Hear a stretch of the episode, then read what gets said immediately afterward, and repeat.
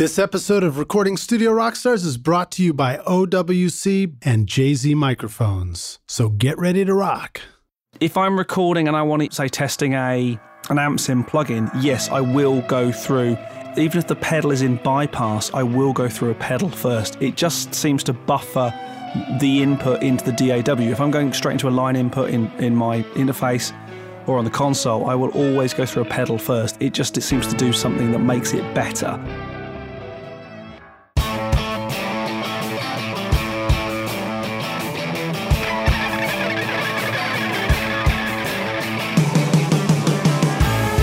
Welcome to Recording Studio Rockstars.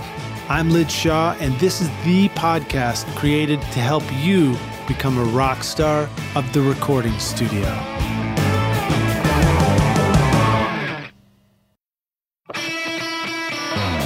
This episode is sponsored by OWC, Other World Computing, which you can find at OWC.com, your trusted source for memory and speed upgrades, DIY installs, and used Macs for your studio. Let OWC focus on keeping your studio Mac in killer condition so that you can focus on making great music. Why ditch your existing Mac when you can take your studio far into the future with OWC? Learn more at OWC.com and learn how you can supercharge your studio Mac. The speed to create, the capacity to dream. Now find out how awesome your studio can be at OWC. This episode is sponsored by JZ Microphones with a unique golden drop capsule design. The Vintage Series V67 and V11 microphones offer Class A discrete amplifier circuitry, extremely low self noise, and advanced built in shock mount technology to bring a rich, warm sound to your studio with crisp clarity and detail that will make you wish that you had discovered these mics a whole lot sooner. Go to jzmic.com or click the link in the show notes below and use the limited time coupon ROCKS Star right now to get 50% off their vintage series microphones. Hey Rockstars, it's your host Lij Shaw. Welcome back to Recording Studio Rockstars, bringing you into the studio to learn from recording professionals so that you can make your best record ever and be a rock star of the studio yourself. My guest today is James Ivey, the technical editor of Pro Tools and production expert and owner and facilitator at Location Recordings in London, UK. James has been playing drums since the tender age of seven years old, performing his first paid gigs at age of eight. That's pretty amazing. From that moment on, there was no stopping him. His parents bought him his first four-track tape recorder, a Tascam Porta Studio 01, costing well over a thousand pounds. And Rockstars, that's more than a thousand dollars, just FYI. At the age of 12, um, it gave him the bug for recording, and ever since then, he's been collecting and acquiring gear to make his studio and productions the best they can be. James' first job in the audio industry was with a pop video production company where he learned what the term deadline really means and other audio skills, which have stuck with him, like the importance of clock and sync. In fact, we were just talking about this before the podcast. And since then, he's worked for studio equipment suppliers and installers, as well as companies like Sibelius and later Avid as a production demonstrator. James, or Jivey as he's known in the industry, is officially the production expert gear junkie. If it makes a noise and you can play it or record it, he's interested. So I'm super excited to have James joining us today on the podcast to geek out about gear, drums, making records, and making cool stuff for YouTube. Please welcome James Ivey to Recording Studio Rockstars. James, are you ready to rock, dude? Born ready. Born ready. well, you know what? If you weren't born ready, you were at least ready by the age six or seven, or clearly by your by your intro bio. Yeah, I've, I've been making a lot of noise for a long time now. Some of it, hopefully, musical. Who knows? Um, that's so cool, dude. I love hearing stories about people starting music at an early age. I think many of us start at an early age, but we can't always go back and say we picked up our instrument and stuck with it from that age. You know. I, so it's cool hearing hearing that you did that. Yeah, I mean, my my father is a musician and plays everything annoyingly well, um, and drums is the only thing he doesn't play. So it, it seemed a fairly natural progression for me to be the noisy one in the house. Um, I think later on, certainly by about age 13, 14, I picked up guitar and then bass and then someone in the band said we need a singer and nobody wanted to sing, so I kind of put myself forward for that gig. Um, yeah, it, it's you know it's it's all about making a lot of noise and hopefully some of it being something that other people want to listen to as well. Yeah. Well, uh, drums are definitely a good match for kids for sure. I'm thinking of the analogy if your dad was like a famous chef um, and he was all about the cooking, um, assigning you drums I hope that's not like having you learn how to take the trash out for him right away and clean up all the dishes. it was more, more like all in the family musical than that. Yeah, I think it was. I I tried everything. You know, I, as a kid, I tried violin and trumpet and the kind of gone the whole classical route and, and just just no. Um, yeah. But as a kid, my my thing, my absolute sort of love was big band jazz, and I know that I've kind of come full circle on that, come back to it. But you know, that was my the first thing, listening to Buddy Rich records and going, oh my god, there's you know, there's something to this drumming lark. It's not just. There is something to you know this this art form that is drumming, and uh, I think yeah, when people indeed. say, "What do you do?" I, I, always say, first and foremost, I am a musician. I am a drummer.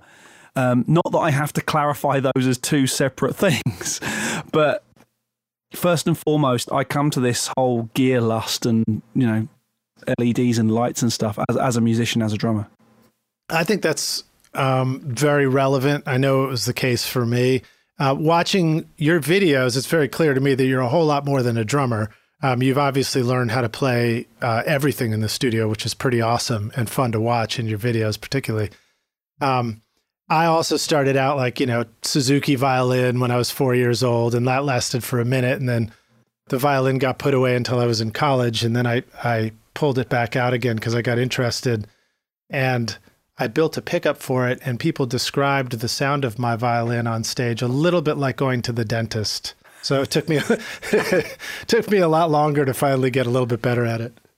Yeah, violin is is one of those instruments. I say my, my dad plays violin, and I'm, um, anyone who's seen any of the stuff I've done with his quartet on the site will know. You know, he makes a good noise. He makes a violin sound like a violin. A lot of people don't. Yeah. Well, you know, the thing that really got my attention, uh, obviously hitting the studio and beginning to grow an appreciation for a string section added to pop music or rock or whatever, all of a sudden, classical might become intriguing again if it wasn't already for you. Um, but then also discovering old time music that really turned me on. There's something about like, you know, getting back to like, um, you know, uh, folk music from the UK, um, from, from that part of the world. There's something so um, just right down to my roots that appeals to me about it. And there's also like a puzzle aspect to it that it's it's like sitting down to learn and figure out a puzzle when you learn an old time song like that. There, there, I know it sounds incredibly cheesy, tacky, call it what you will, but there, but there's a Duke Ellington quote that goes, "There are two types of music, good and the other one." Um, and, and, you know, I genuinely I believe that. I mean, in my CD collection, yes, I still listen to CDs. Um, there is everything from ACDC to um, ZZ Top to Beethoven to Shostakovich to Buddy Rich to I'm trying to think of some more extremes of the alphabet, but you know, there's everything in there. Um, stuff I listen to from its for its production value, stuff that I listen to for its musicality, stuff that I listen to just because I enjoy it. You know, um, it's it's about music, and if it's good music, then it's worth listening to or working on or working out. I'm working with a guy at the moment where we're going through a whole back catalogue of um, 50s recordings, and where they were just like kind of either um, piano and vocal or just vocal, and we're adding a modern rhythm section to it, which is quite good fun because you know there's no click tracks to that stuff. You have to play along and go with them and um, learn the part, learn the tempo changes, which is quite quite good fun. But a lot of it's quite challenging. So you're taking the old recordings and overdubbing on them, or you're just using them as sort of like the, the guide track to recreate them? No, we're keeping the original vocal, the original kind of piano, um, and then I'm just basically playing along and adding uh, modern bass, modern drums, sometimes guitars, sometimes kind of uh, lap steel, depending on what, what the track is. But it's all kind of 50s. I, I suppose you call it 50s kind of pop, doo wop type stuff. It's very, very mm-hmm. cool, some of it. That sounds like super fun, man. But it's hard. It's really hard because you, to get it in the pocket. I'm so used to, so hopefully, you, you, you start a tempo and you finish the same tempo, or give or give or take. Um, yeah. This isn't. This is you've got to follow. You've got to follow where the guy's going and and and sit with it. So it's a different I, different skill, but it's good fun. Uh, so I had the opportunity to produce um, Roscoe Gordon's last record. He was he was actually one of the first guys to record for Sam Phillips and had hits in Memphis in the fifties. Um, and he was the creator of sort of the jump blues style. Mm-hmm. And when I recorded him, we recorded him live to DAT. I just record him sort of doing things his way. And then I brought these back on ADATs. This is 25 years ago brought him back to Nashville, and then I found musicians that I liked, and, and one of the musicians was Ken Coomer, who played in Wilco for for a number of years. He was a founding member of the band, and um, and he was overdubbing drums to that same kind of thing. And he described it as like at first he said it was a struggle to play to the recording where there was no click. And then he said all of a sudden he realized he just had to get in Roscoe's head. Yeah, totally. And once he did that. that. like he could play along with it. You yeah, know? you, you, you realize that it's a it's a totally live recording. It was you know someone put a mic up in a room with a piano and they and they sang and played along and that's what you got. And the tempo pushes and pulls are the natural kind of feel and groove of the music, which is great. Yeah. Well, so tell us a little bit more about um you know coming up through uh you know I don't know to your first professional time doing music. Well, I guess your first professional was at eight, but I mean, you know, you were. Did you go to school and study drums? Did you study music and go through a, um, a path like that at all? I had lessons as a kid um, with like the local the local pros, and then worked my way up to some of the, some of the London guys. I was living. Um, I grew up in a town called Ipswich, which was about ninety miles northeast of London. Um, so got to a certain stage where you know I was I was one of the local gigging pros, um, even though I was still at school and didn't have a driving license. You know, minor issues for a drummer.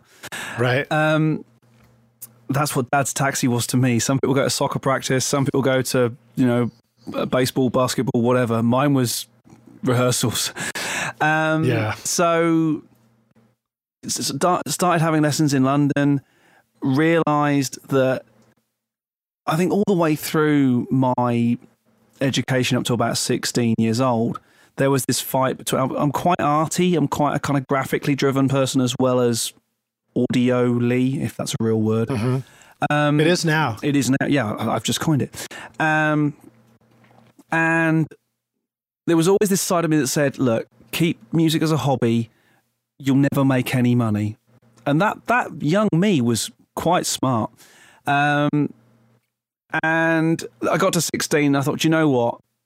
It's not, there's no point in fighting it. I'm going to be something in the music industry. I'm going to do um, something to do with music. Um, is going to be my life. It's a huge part of what I was even then, you know, playing in bands and gigs and stuff as a 16 year old. And so I sort of embraced it and did um, A levels in the UK, which is kind of, I don't know what the equivalent in the States is, but it's kind of 17, 18 year olds and then went off to university at uh, 18 um, to do music and instrument technology, which is kind of a hybrid between the studio thing and the music thing. So we got oh, to play cool. in studios and build instruments and uh, work in studios and um, do the whole music tech thing as well, which was great. That's brilliant. That's really, uh, it sounds like a smart way to do it. I mean, it's quite a lot to bite off and chew, but if you think about learning how to record, then you think about, well, you know, I better know the technical side of this. And then you start having conversations about you know hey why don't you build a microphone? Why don't you build a mic preamp so i understand how these things work? Then you take that a step further and you're like well why don't you build the instrument? So you know yeah, we did, how to make things sound good. We did elements of kind of electronics and acoustics and um, kind of uh, music, music history, musical instrument history. It was a really, really varied course. Obviously, you, by the time you got to the second and third year, you could kind of go where you wanted to go and um, focus a bit more on, you know, either practical instrument making or working in the studio or sort of hardcore electronics. We had one guy built a console. Built a, a full wow. 24 track console. As, as was his name G. Parnett? no, it wasn't. um, we were very lucky at that school. We had um, a guy called Sam Verrick, who was one of the lead engineers with SSL, in the 80s. So oh wow, that was he, he was a mine of of um, useful information. That was quite handy. Um, but we had lots of really cool, uh, very hands-on tutors. It wasn't all about. It wasn't all um, theory and blackboards and whiteboards and you know sat in the classroom. It was very hands-on and actually get on and do stuff. Um, and that kind of grew into jobs and careers and stuff. and the last thing I ever thought I'd be would it still makes me laugh. I go to the NAMM show and, and, I get a badge that says media or press on it. I'm like, if you said to any of my um, teachers as a 14 year old that I was going to be a journalist, they'd have laughed me out of school. you know, um, I think, well, I, I think same thing goes for me, although one of the things that I did early on was drive around with a studio in the back of a car with a, um, the singer in my band. Once our band broke up and we didn't want to stop recording and making music, and we would just go around like capturing people's stories and songs. And honestly, this feels like an extension of that. It's it's capturing, you know, your story and the story of all the guests on the show. Um, but you know, another thought about the school thing is when I went to school, it was about it was about electronics, it was about cabling, it was about understanding the basics of audio and a tape machine. And there was this new thing coming along called computers um, but if you wanted to get a little deeper, you could learn, like I said, the electronics and, and maybe how a mic pre worked. And now I'm I'm having interns in who are able to take classes in school that teach them how to design plugins and DSP stuff. And I just think that's really fascinating. You know, they get deep into the computerized side of making music. Yeah, going too deep like that scares me a little bit. I'm certainly not a code junkie. Um, I, I understand there are people out there who are smarter than I. I, know for a fact there are people out there smarter than I. Um, well, groovy. All right, so uh, let's jump forward a little bit. Uh, you you know got out of school. You've you've got a studio of your own called Location Recording, and you have been working with. Uh, now I called it Pro Tools slash Production Expert. Um, is that all one and the same? Is it is it two different brands. Am I getting it right or wrong? Production Expert is the overarching kind of the family, if you like. We're the Production Expert sites or the production, the expert sites. Um, it started as just Pro Tools Expert uh, just over 10 years ago. Uh, and I've been involved for seven of those, I think. Um, I met Russ, the, the founder, um, while we were both freelancing for Avid. Um, and yeah, got on really well. And the, the rest, as they say, is history. Indeed. Well, um, Rockstars, if you're not familiar with Production Expert or Pro Tools Expert yet, and I'm guessing you probably are, it is a great resource for learning um, everything about making records, pretty much, right? Yeah, I mean, we it started off very Pro Tools centric um, because there was no um, you know, there were no tutorials for some of the, the virtual instruments that Avid had introduced. And Russ thought, it's all very well saying, why are there none? It was more, I'll do some then. So um, it's always been very Pro Tools focused. I came along with a bit more of a kind of, well, we can we can do this about microphones and monitors and kind of other hardware type stuff, and because that's where my I think that's where my passion lies. I'm not really a plugins guy. I, I like mm-hmm. hardware. Mm-hmm. I say I'm sat in my studio right now, and I've got sort of racks of the stuff everywhere, and I, I'm definitely a old school methodologies with modern tech, if that makes sense. I think I like to yeah. bring the best of both worlds into it. Um, um, and so I started doing a lot more of the kind of hardware stuff. Got into microphones. Microphones have been my catnip forever and yeah, it's it's grown into the Leviathan it is now. We've got five sites covering um, Studio uh, Studio One, Pro Tools, Logic, uh, product general production stuff. Uh, it's growing all the time. Uh, the team is growing. We, have got people in North America, Canada. Uh, the UK is primarily where we're all based. Um, Russ is in Northern Ireland.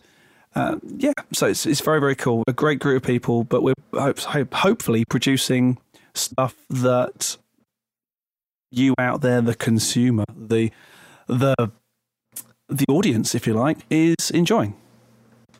That's great. I, I like hearing you talk about Pro Tools Expert being the first one. You guys were niching down before niching down was even a thing on the internet. but um, but but that's awesome. So uh, a question that pops in mind for me when I think about you guys creating all this content on all these different platforms is uh, how you know how do you know what people want to learn about? Um, how do you connect with people to make sure that you're making content that is really helping everybody? I think back at the beginning, it was, well, I don't know that. I'll find out. I'll, I'll share that knowledge. It, it, was literally that simple. I've worked it out. If I've got to work it out, I'm fairly sure that someone else will have wanted to work it out. Let's make a video. Um, a lot of what I do is kind of, we call them reviews, not reviews, because these days, the world and his auntie is getting hold of gear and putting out a, a review video my thing is all about showing the gear being used in real in a real a real scenario, if you like, being using yeah. it in, in a. Um, if if someone sent me a microphone, I'm going to record some stuff with that microphone, and you can hear it. If I'm playing with an audio interface, I'm going to track a band with it. I'm, so I'm working on um, an edit for a video right now for a piece, and it's all about using it for real. There's no point in me sat there in front of a camera talking about a thing.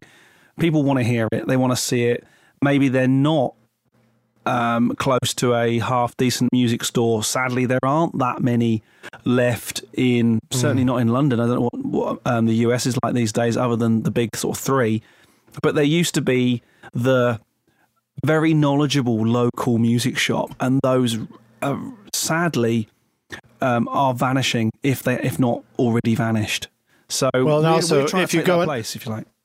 It, it, sorry, if you go into the big one, I, I can tell you what you're probably going to hear. It probably sounds like a hundred guitars going diddle diddle diddle diddle diddle. You know, yeah, just which like makes it kind of hear the, the hard to hear the. Program. Go to the wrong hall in the NAMM show. Yeah, that's exactly what you hear. Um, yeah, yeah. We're, we're just trying to be, you know, the the voice of uh, mediocrity, the voice of reason, the voice of, the, you know, I'm I'm a I'm a gear junkie. I absolutely admit it. I'm not going to say, I'm not going to degrade myself in that, I love toys. I love instruments. I love surrounding myself with uh, uh, surrounding myself with equipment that can help me tell a story, can help me tell that story better. Because yeah. that's really what music is, or say what it is to me. It's about telling a story, whether it's telling it verbally with lyrics, or whether it's telling it with a melody or whatever, with interesting harmony, with a really cool rhythm. Rhythm is what excites me. I think that's a drum thing um, an interesting rhythm and a cool pattern, a cool groove will excite me much more than someone going widdly, widdly, widdly, widdly on a guitar. well, you know, if you were a guitar player, maybe you'd feel different. But no, I'm with you. I, I love having good rhythm in a track, and I'm I'm immediately drawn to that. But also, I want to I want to give us all a little permission to enjoy gear and toys in the studio. I think sometimes we the story is so common to um, you know, argue against the gear um, or against getting toys. But honestly, there's nothing wrong with that. Enjoy it. I mean, we're here to make music and be in studios and and having fun gear to play with, like their toys, and just extending our childhood all the way into forever is a perfectly laudable pursuit. I think. I am I am the when people say don't get into debt for for gear that is a very good piece of advice. Um, but my view is, you know, it's it's my hobby as well as my job. Well, I don't go out drinking seven nights a week, six nights a week, and, and get smashed. I, I never have been that person because there's always been a car to fill up with petrol to go to the next gig or whatever. Um, I'm lucky now that my studio is based on my own property, so my commute to work is significantly shorter than a great many people's. Um, yeah. I my thing is is my studio. It's, it's my passion in life. It's my my other thing. My kids, my wife, and my studio. Um, yeah, I probably agree in that order as well. nice. Well, I was going to comment on something else you said too. You're talking about making the videos um, and, and, doing this with Russ, and you guys start out by just you know answering the questions that you have, and when you figure out how to do it, you share the knowledge and how uh, everybody and their aunt are making videos. So, a funny anecdote for me is my beginning of stepping into, you know, venturing into making some videos on YouTube one of the first videos I thought I would make is I was like, oh yeah, why don't I make a video about um, how to do a hack where you can create uh, presets for tracks in Pro Tools in Pro Tools 11, which was new at the time. And I had just learned that because somebody shared a video not too long ago um, that taught me that trick. And I was like, oh, cool. So, so I made the video and I put it out there and I kind of forgotten the source for it until somebody came into the comment on YouTube and there was like, they were like, hey man you just you just got this from pro tools expert man. This is you didn't make this up. Yeah I, I, remember like, i remember the track hack. Yeah i remember that. And i was like i was like you're absolutely right. Thanks for reminding me. And, and thank you to pro tools expert for teaching me that trick. The funny thing is though say we've I, I was looking across youtube and there's like over a thousand videos there. Um and and those are the ones that we put in on YouTube. They don't all live there. And sometimes you'll do a tutorial and you go, "This, I, I remember this. Why do I remember this?" And then you go digging and you realize you made it two years before. Um, so I don't, I don't right. think there's any problem with with duplication. Sometimes if you come at it from a different angle, uh, but yeah, it, it, can be. You go, oh, I, I, I can't do that because that's just gone out on X Y Z site. We've both been working on it on the same time or two of the guys on the team will work on the same thing at the same time, which is just hilarious. Oh, that that's got to be a little bit um, uh, comical and, and frustrating at the same yeah, time. You, you flip a coin for whose version goes live. well, one thing I will encourage everybody on though is um, it's uh, it's that uh, re- reminder to don't let imposter syndrome get in your way. So, for example just like there's somebody out there who's making a great rock record right now, that shouldn't stop you from wanting to make one. Um, because the one thing you always bring to the table is your own unique personality. And I think that goes for tutorial videos as well. You know, just because somebody else is teaching a way to get a great vocal sound, if you if you want to make a video about it and teach people, just go ahead and do it because your take will be a little different. Absolutely. I mean, um, we've even said, you know, on the site that the way I do something versus the way Russ does something. You know, we're going to come at it from a very different angle. It, the subject itself might be the same. The outcome may be the same. It won't be. But the fact that you've got two different journeys, two different paths to get there is relevant. Um, we, we probably yeah. wouldn't put those out in the same week, but you know, it's totally relevant. It's totally relevant content.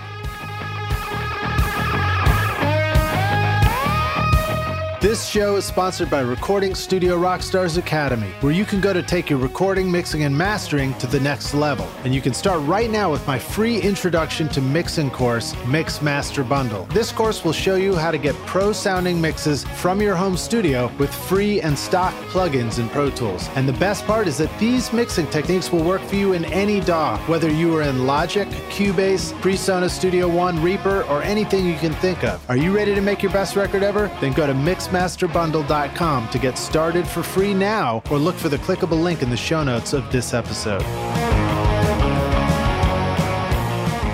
If you don't mind, let's continue to geek out on this content creation thing just just for a moment because I do think it's an important part of uh, being a creator now, even if you're just making music. The understanding of you know the power of having a YouTube channel connected to what you do, or or or creating video content or just simply sharing and teaching what you've learned because that is how we we um, keep the momentum going for this wonderful thing called you know recording music. Um, and, and, so many of us are trying to figure out how to understand creating video a little bit more. Um, so if you don't mind i might ask you a couple of questions about that. Go for it.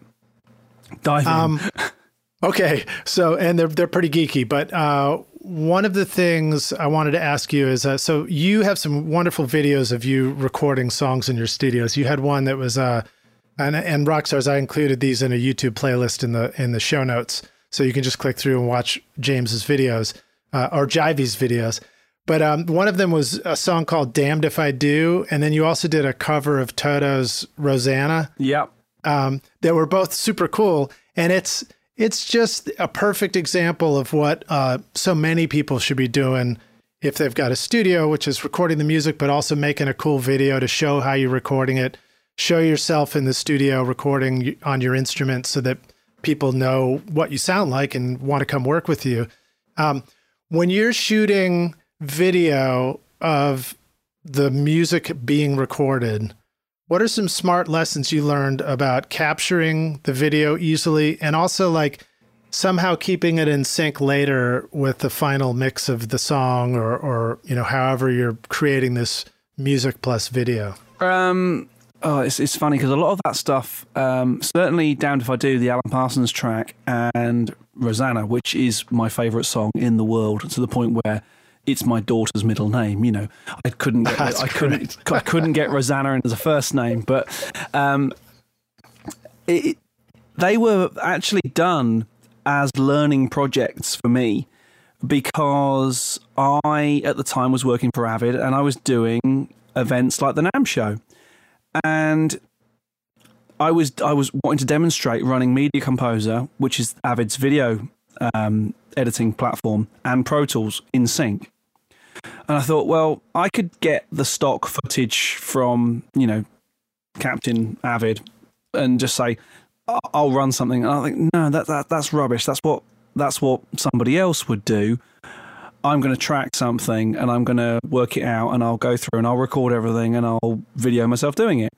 And Colin McDowell and I, um, Colin from McDSP, and I always have a joke whenever I see him. He goes, "Hey, it's the Rosanna guy," because I was stood opposite him for four days at a NAMM show, and every nine, ten minutes he would get, "All I want to do when I wake up in them," and just drove him insane. So yeah, if you do see Colin, just but he never Rosanna. got sick of your he never got sick of your drum groove though, right? No, hopefully not. Um, so if you do see Colin, just just say hi and sing Rosanna at him. um, so it's it started like that. It started as a. I I- also I wanted to learn Media Composer and I wanted to learn these edit, video editing platforms. So I recorded a track, and then it became to the point to the point where every year for the NAMM show I needed to have a new track. So I I pulled a few people in. I did another one with um, uh, an old Blood, Sweat and Tears track called um, Spinning Wheel with um, a brass Oh, section nice. I know, and that went really well. And, and it's, it's, every every sort of couple of three years, I do another one of these epic um, Uber recording things with load of video. Um, but getting back to your question, um, one of the things I learned early on is you cannot be both sides of the camera.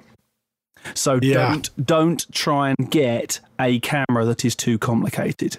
I started off with camcorders, and to be honest, I'm going back to camcorders. Um, I used to have an assistant for a little while, for about a year. Um, she was great because she also knew cameras as well as um, audio. But it's very difficult being a self shooter on a DSLR where you're trying to keep manual focus and all these boring things. Camcorders are the way forward. Yes, you do sacrifice a little bit in the sort of color richness that DSLRs can give you.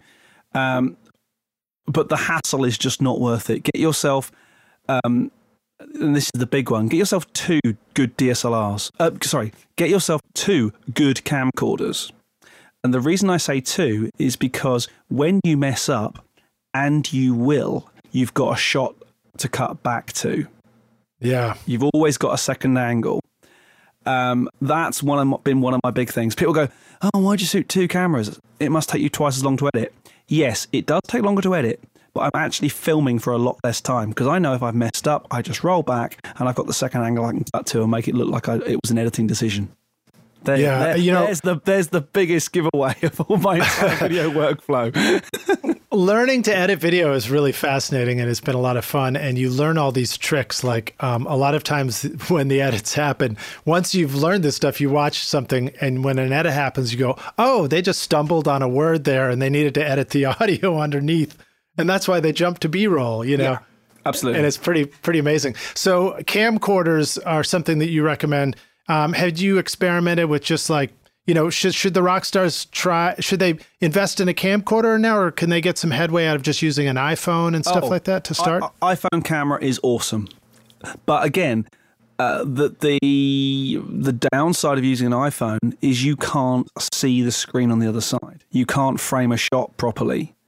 Uh, whereas most camcorders they have a flip around screen. Yes, I'm sure you can get adapters and all that soft stuff for iPhones.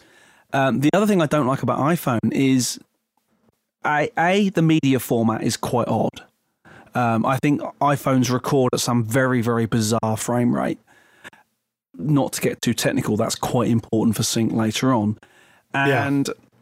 How do you see it? You've got to ha- then have another adapter and another little thing stuck on a tripod, and it's just a bit messy. Whereas a half decent camcorder these days might cost you 600 quid. Um, someone else will have to do the conversion into um, US dollars. Um, I just I've just upgraded to a really really nice Sony. It's basically the lowest end broadcast 4K camcorder.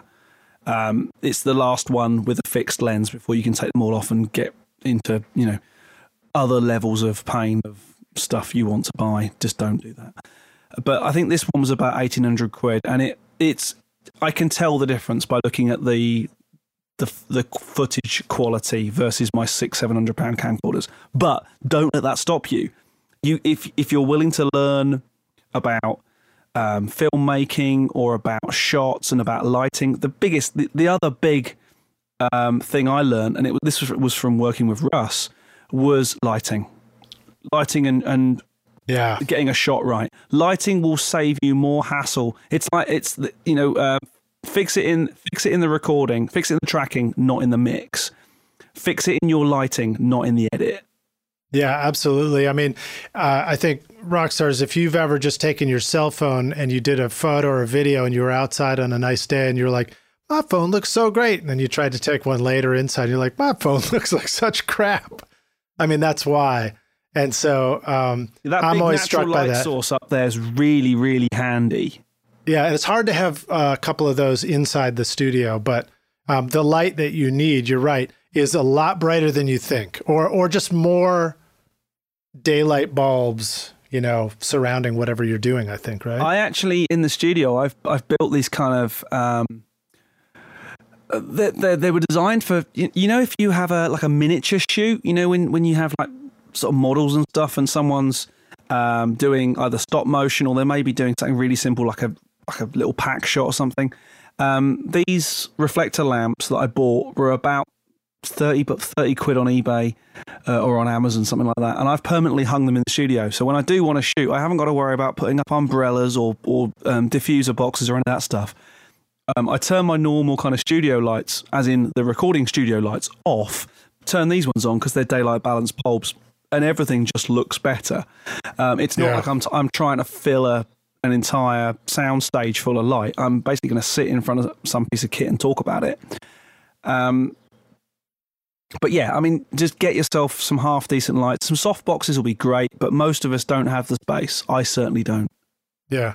And and Rockstars, again, if you're wondering why we're talking about video production on a recording studio Rockstars thing, I'm going to um, come back to you. I'm going to volley that that back to you and and remind you that whether you're doing this for a hobby or whether you're doing music professionally, if you have a recording studio, you should learn some video production because if you're doing it as a hobby, you're probably a musician and you're hoping people will discover your music. Uh, if you want to share it with the world, and one of the best ways to do that is to be able to make videos of yourself playing the music, recording it, putting it out there as a music video, and if you're doing it professionally, you need to let people know, you know, what you do and what it looks like in your studio and, and all that, you know, your process. And so again, you need to understand this stuff. Um, but the well, next I level, I, I started, oh, go ahead. Sorry, I started location recordings as um, a mobile recording company. I thought, great. I really, I, I, I'm definitely a tracking guy. I love going out you know, fixing problems, getting over hurdles, and sorting stuff out live, then recording the gig. That to me is th- that's my thing. I, I, love live tracking bands and stuff like that. It's that's the thing I, I like doing. Um, I think I'm good at problem solving, and I'm good at going through. Going, why isn't that working? Okay, we'll fix that. And then, you know, th- those sort of stuff that always happens on live gigs. But these days, the the world's second biggest search engine is YouTube. Yeah. People don't just want to hear, as you say, don't just want to hear how good you are. They want to see how good you are, which is why yep. I got into video. Totally. Again, it wasn't intentional. Most of my career path wasn't through intention, it was through diversification. Oh, I'll learn a bit of that. Oh, I can make some money doing that. Okay. Um, I'll I'll, I'll hire some cameras. Wait, for this wait next are you job. sure you Yeah. didn't say first? Oh, I can spend some money doing that. No, no, no. I, I I definitely decided that it was about earning money first. Um, Good. anyone who who saw where I was sat right now would not think that, but I, I have a fun, fairly hard and fast rule about gear in the studio. But we'll come to that later, I'm sure. But um, yeah, it it people want to see what you do, and there is definitely something I'm a great believer in. If you look natural, so, playing an instrument, I could probably tell you within three minutes of, of someone sitting down at a drum kit if they're ever going to be any good or not, because they'll they- they'll look right. They won't look like they've got these kind of alien devices in their arms called drumsticks. Um, people want to see that. People want to see if you if you're a, if, if you you give off the right vibe. Um, what's the right vibe for one person might not be the other. That's why we all have different client bases, and there are plenty of clients out there. And don't let anybody tell you they're not. So I'm going to add to that um, just a little more clarification. When you talk about YouTube being the second largest search engine, if somebody's scratching their head and going search engine, that just sounds so technical. Think about it as simple as this: some if if if somebody has heard of James Ivey for a minute and they're like, "Oh, I heard he was a pretty good drummer. I should find out more about him." You type James Ivey in, the the first thing that comes up is maybe your website or maybe a social media link or something, or maybe right at the top there a video of you playing drums, and that's the first thing they click on, and they watch that for a second. Like you said, they're gonna know right away, "Oh, this dude's awesome," you know, and then they. Then there, there's the gig, you know, or there's Hey, the opportunity to play very with music. yeah, there you go. The, the funny thing is, actually, there is an American artist also called James Ivey, also spelled I V E Y. So he comes up there somewhere as well. But we haven't been right. mixed up yet. Uh, Well, luckily he plays baritone uh, saxophone, so uh, no confusion. Um, so then let me let me jump to the next bit. So uh, again, takeaway rock stars: make sure you've got tons of lighting and make sure that your cameras are really simple. Uh, even using a GoPro, and I was recording my own record in J- January, I was like, oh, I got to capture video, and quickly, even though I make videos all the time, I dumped that whole idea because I was just like, there's just no way I can't be the artist and the producer and the engineer and perform well and be a videographer at the same time. So I'll just try, you know, to put up my GoPro and press record. And uh, again, not to geek out too much, but even with that, you can have the wrong white balance setting in there and your video turns out looking like total crap. So But simple, simple, GoPros- simple. I, I've got six GoPros that I use for drum cam kind of recordings, and they're awesome. You do need to know how to use them, uh, but you know there are these things called manuals and PDFs and stuff. Um, and you know GoPros are designed for skateboarders and and extreme sports guys. You know, us musos can work these things out. We've we've practiced. We've done our graft. We can work Yeah. cameras. We're clever like that. We're clever like that. Just make sure you work it the night before, just like setting up for a session, uh, rather than the, the moment you're supposed to start performing. Um, all right. So, next part of the question you've recorded the video um, on these video devices or on GoPros, you're multi tracking into Pro Tools. If I was recording a normal session, there might be multiple takes that the comped version of the song might be a bunch of different um, sections uh, that are comped together to to make up the full drum track. How do you? Are there any clever tips for keeping the video clips organized with the audio so that we can um, keep those things in sync later and you know have a kind of a cool, compelling video that follows the music? Okay, nine times out of ten, and this is gonna, again, this is going to sound very um, idealistic, but hey, um, drums, guitars, bass are one take. Be- for that exact reason, it is very, very tricky to keep track of what takes you do. Um, maybe occasionally we'll lift a, a, a drum fill from a previous take, but it will probably be from one of two takes. It won't be go- looking across 80 something takes of a lead vocal to try and piece it together because that's just pain to a whole nother level. No Right. one, no one needs that in their life. Um, certainly, certainly not the amount of kind of um, productions I'm working on on a weekly basis. I haven't got time. I'd, I'd rather go. Do you know what that take was rubbish? Scrap it. Um, record another one. Then that way I know the last take on the video is the take. When when I've got Yeah. the one, I, that that's how I know I've got the right take. Um, maybe for a lead vocal or someone else's lead vocal, I might be a, be able to stretch that a little bit to maybe three or four takes. But when you put six cameras up on a drum kit, maybe two on a guitar, two on acoustic, two on a lead line, two on a vocalist, all of a sudden, and they're all 4K, so meaning they're higher than HD quality and hence the file size is quite large. You're up to 24 tracks of video.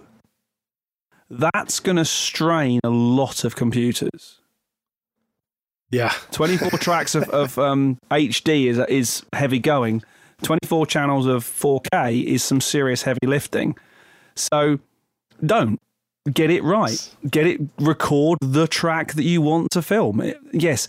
The, again, nine times out of ten, if you fluffed uh, one lyric, yes, you can you can drop it in. Make a note that you filmed it as an extra, whatever. But get the bulk of the work done in one hit. And, Nice. and, and That's be, good. And be good. You know, Good play well. Good advice because it brings us back to the fundamentals of just performing well in the studio too, which has always been at the core of making great records. Yeah, Um, there's a right, reason so- the Wrecking Crew were, um, you know, made thousands of records because they could all play better than the bands they were replacing. Right, right. They didn't do thousands of takes on one record. They did. They did thousands yeah. of records. Yeah, exactly. Yeah. All right. So, um, one more question about video. I promise, last one. Um, but I noticed that in your videos, you have a nice little headset mic that, that makes it so that we can always hear what you're saying as you move about the studio and stuff. And, you know, maybe if you want to make a comment about using a headset mic on a video, that's fine. But maybe you could also just make a comment in general about, you know, the usefulness of headset mics because I think if we're not doing live stage performance kind of recordings, we may not have a lot, lot of experience with headset mics. What, how good are headset mics? What are they good for? What are they bad for? Would you ever use them on a recording session for something clever? Um, okay, so I'm going to give you an audio representation of why I use a headset mic. I'm quite animated when I'm um, speaking on a video, and I tend to move my head and point point myself to the gear a lot. Uh, and this is what happens when I do. So I'm talking, I'm talking, I turn around, and if I'm wearing um, a lapel mic or a lavalier, um, or a lavalier, as you guys kind of strangely call it, Lavs. yeah. my voice, the tone of my voice is going to change. The whole proximity effect thing is going to just, it's going to sound different. Not necessarily bad, but it will sound different. Whereas with a headset, when I turn my head, the microphone is always the same distance away from my mouth. Um, and it gives me the freedom. I actually um, use, it's a DPA headset, so it's Yeah. quite, it's a very good one, uh, and that's then plugged into a Sennheiser radio system, which then records into a Pro Tool system. Um, so I can actually get up and wander around the studio. I'm not tethered by a cable. Um, I do look kind of strange when I do answer the door with it sometimes. they also look at me and go, "Why- "Why is that guy dressed up like Britney Spears?" That's nothing to do with the headset. That's the other stuff. But Wait, is that because? Of the, yeah, no. Is that because of the hot tight pants? Yeah, yeah, yeah. It's it's a Friday thing. Um, I I jest, I really do. Uh, so I, I like the headset thing. Uh, it also means that when it comes to editing, there's less to worry about. Uh, there's a, there's less dynamics to faff around with. I can my sort of standard processing um, template works pretty well. Uh, if I if I'm videoing an interview, I will always lo- use two lav mics because in an interview, it, I think it's a bit weird.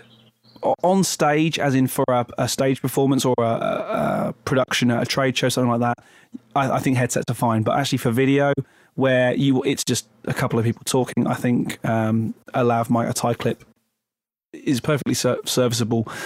And then you have to start worrying about phase from the other one. So you're gonna there's always Yeah. a trade off. Uh, but no, that that particular headset is very very cool. And if you do find yourself doing a lot of this stuff as a solo shooter, which I do, I would definitely recommend going the radio route because it's one less cable to tie yourself up in. Indeed. What was the one that you said you use? You have a DPA headset, and then um, you said it was a Techniques. Uh, it's a.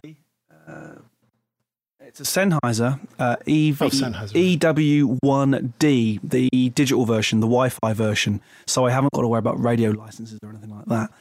Um, it hasn't got the range of a proper UHF system, but I'm probably at most three or four meters away, not 60, 70 feet away. So it works perfectly well.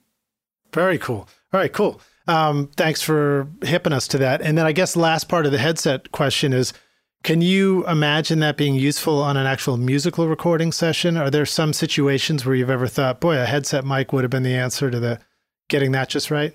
Uh, I've used it on flute, where I've actually not worried about have, having a mic stand or a microphone on the flute. I've used the headset on the flautist's head and positioned it in such a way. She was again, she was quite animated. She moved around quite a lot, and it was Yeah. solving a problem rather than um, for any. And it, it it wasn't stylistic. It wasn't something we intended to do. It was like we need to solve this problem. She's moving around a lot. She's sort of, uh, you know, it- the the amount of variation to and from the microphone was extreme. So I thought, let's mount the microphone on her, and and that worked really well. Um, it's a great sounding mic. It's omnidirectional, I think.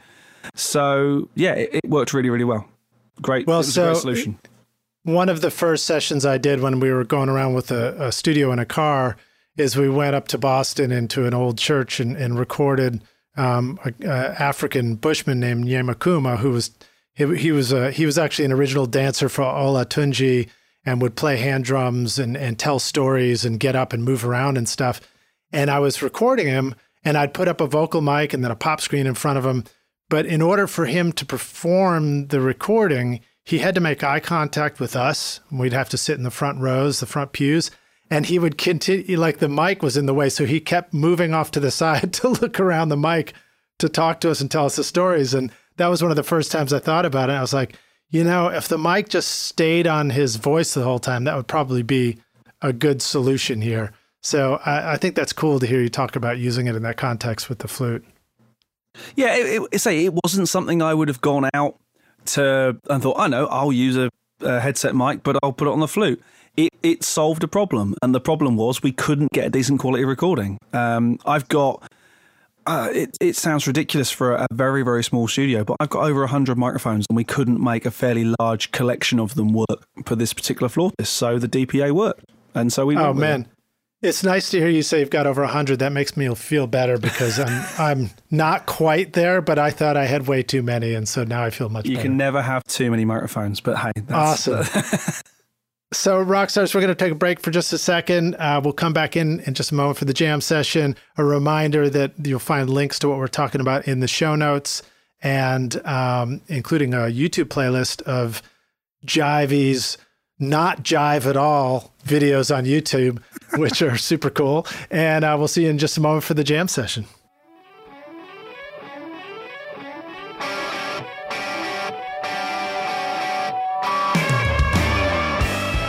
Using a Mac in your recording studio? Are you tired of feeling like the studio setup you worked so hard to create is becoming obsolete too quickly? Wouldn't it feel great to have a trusted friend to help you keep your existing Mac and studio setup current and relevant so that you can focus on the thing you love most, which is making great music? Well, now you can rely on OWC, Other World Computing, which you can find at OWC.com, whose mission it is to help you get the most mileage out of your existing Mac. Whether you need to upgrade your RAM, install an SSD drive, add more connectivity, or simply find a great used Mac that's ready to rock, OWC will help take your studio far into the future with a vast library of DIY install videos, 24 7 friendly support, and free shipping in the US on most items over $49. Why get frustrated and ditch your existing computer when you can take your studio far into the future with OWC? Learn more at OWC.com and find out how awesome your Mac can be at OWC.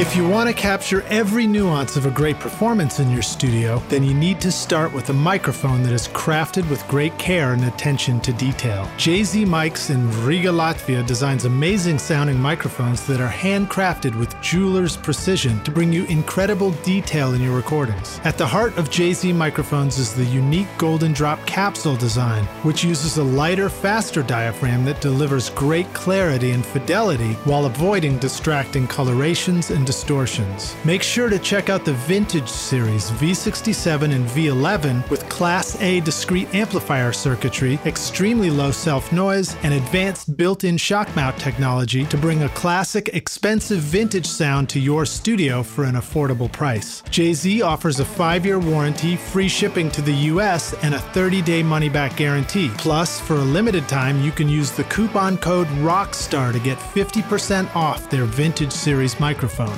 I got one. You're hearing my voice right now on the V67. Wouldn't it feel great to have one of these in your studio? Go to jzmic.com or click the link in the show notes below. Hey, rock stars, we're back now for the jam session. My guest today is James Ivey, joining us from the UK uh, to talk about making great records. We're going to dig into his studio right now and talk about recording. So, James, are you ready to jam? Uh, let's go for it. All right, dude. Um, tell us more about your studio. I want to know all about location recording. Um, and, you know, this, I, I think it's the studio that I'm seeing in your videos when you were recording Damned If I Do and Rosanna, right? Yes, the building is the same. The the contents of the building has definitely grown and changed over the God, I think Rosanna must be getting on for eight, nine years ago now. Um, I had the absolute pleasure of joining uh, a recording studio legend. In fact, two two legends, um, both of whom I now call my friends, um, Al Schmitt and Steve Genewick, down in um, south of France for the Mix with the Masters. Um, and I'm not going to say it's it's Al's fault that I bought a console, but I definitely embraced the console way of working. So I now have an Audient ASP 8024 console uh, I'm an HDX user. About two years ago, I, I made the evil switch. I chose the dark side. Yes, I use a PC. Oh, um, no way. Yeah, I, I, I, took the dark path because it wasn't an audio decision, it was a video decision. Uh, because, yeah. as, as we were saying earlier, um, productions are getting bigger, they are getting they are needing more horsepower. And my bless it, my Mac Pro 2010 was pimped to the max and it was still having it was still struggling. So I decided to bite the bullet and go over the PC route. Right, dude, I love honest, it. That's that's awesome. The title of this episode right now: James Ivey, pimp to the max. um, so that's um, cool, man. I'm glad you brought that up because I think that that is a question for a lot of people. Is like, can I make a transition from a Mac to a PC in Pro Tools? So uh, if you feel comfortable about it, you know, riff on. Yeah. Tell us what you ran into. What are the what are the struggles? What are the big wins of doing that? Okay, so the biggest win is no matter what your DAW, other than Logic, because obviously it's only um, Mac based. Um, once you're in, if you have a stable machine and a stable platform, uh, once you're in your DAW, it does not matter. Pro Tools is Pro Tools. Okay, I had to kind of re-memorize a few um, modifier shortcut key alterations, mm-hmm. but it, it doesn't matter. G- give yourself a little while to adjust. It's fine.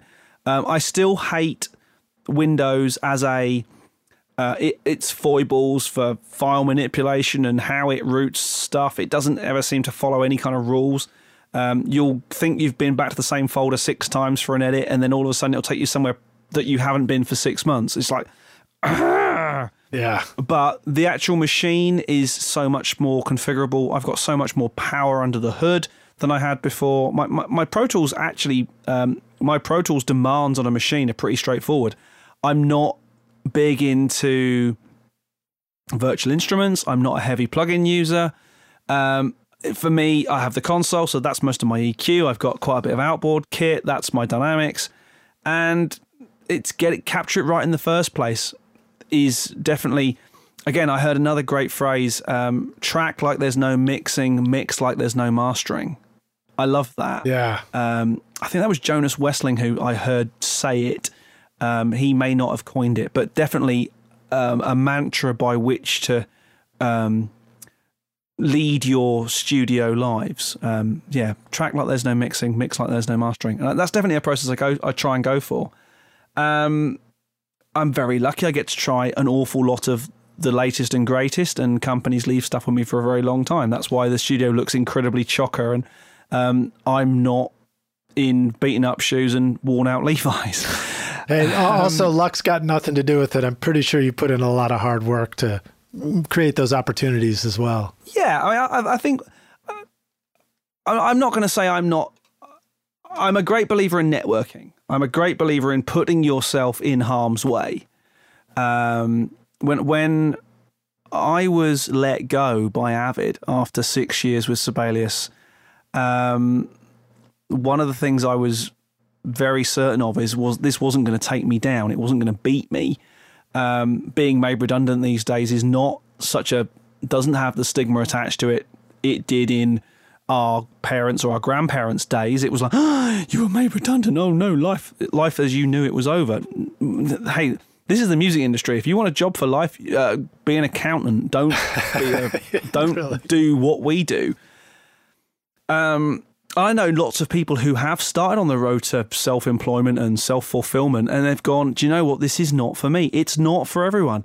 Uh, if you like knowing where your salary's coming from every month, for God's sake, don't do this.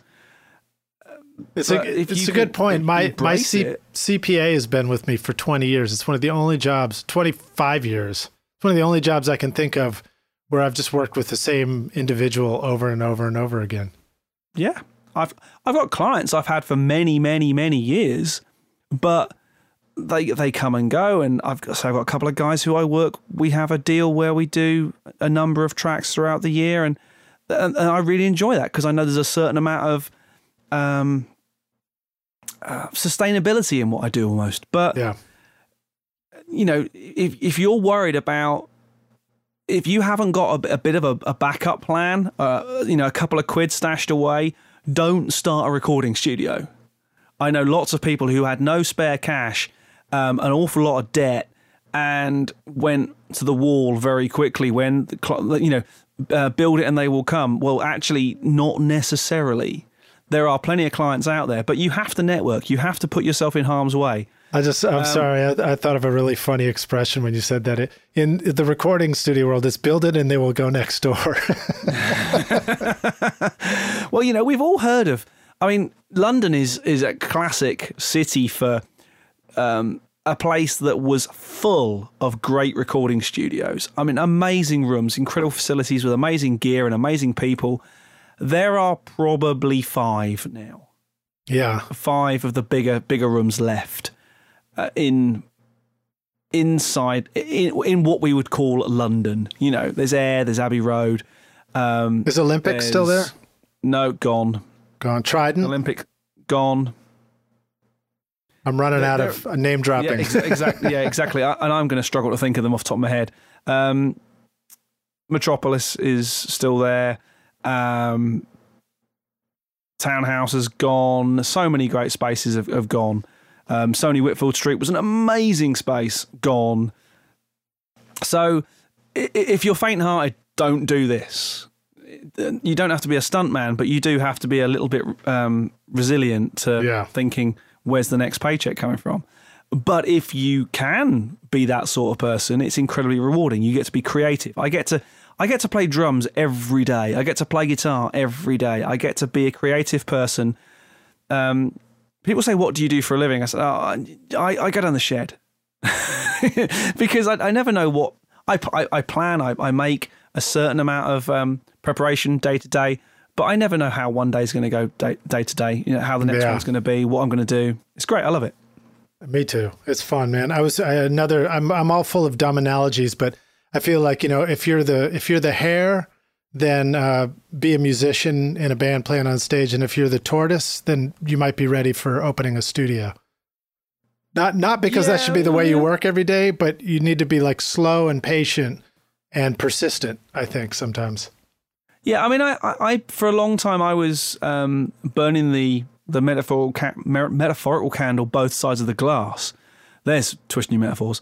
um, I was in a band. We were doing 150 odd, 200 gigs a year, and I was doing the studio thing. And, and eventually, it does catch up with you. You know, sleep is a a beautiful, wonderful thing. Um, I appreciate we all work late, we all do silly long hours and all that sort of stuff. But um, you, when your health starts to fail, or you go, hang on, there's something definitely wrong here. Why am I waking up feeling like a 70 year old man when I'm mid 30s and it hurts? You know, that's there's that's something de- definitely wrong there. Hey, man, um, in, in the words of Warren Zevon, I'll sleep when I'm dead. yeah, I'll sleep when I'm dead, but can I have a nap occasionally?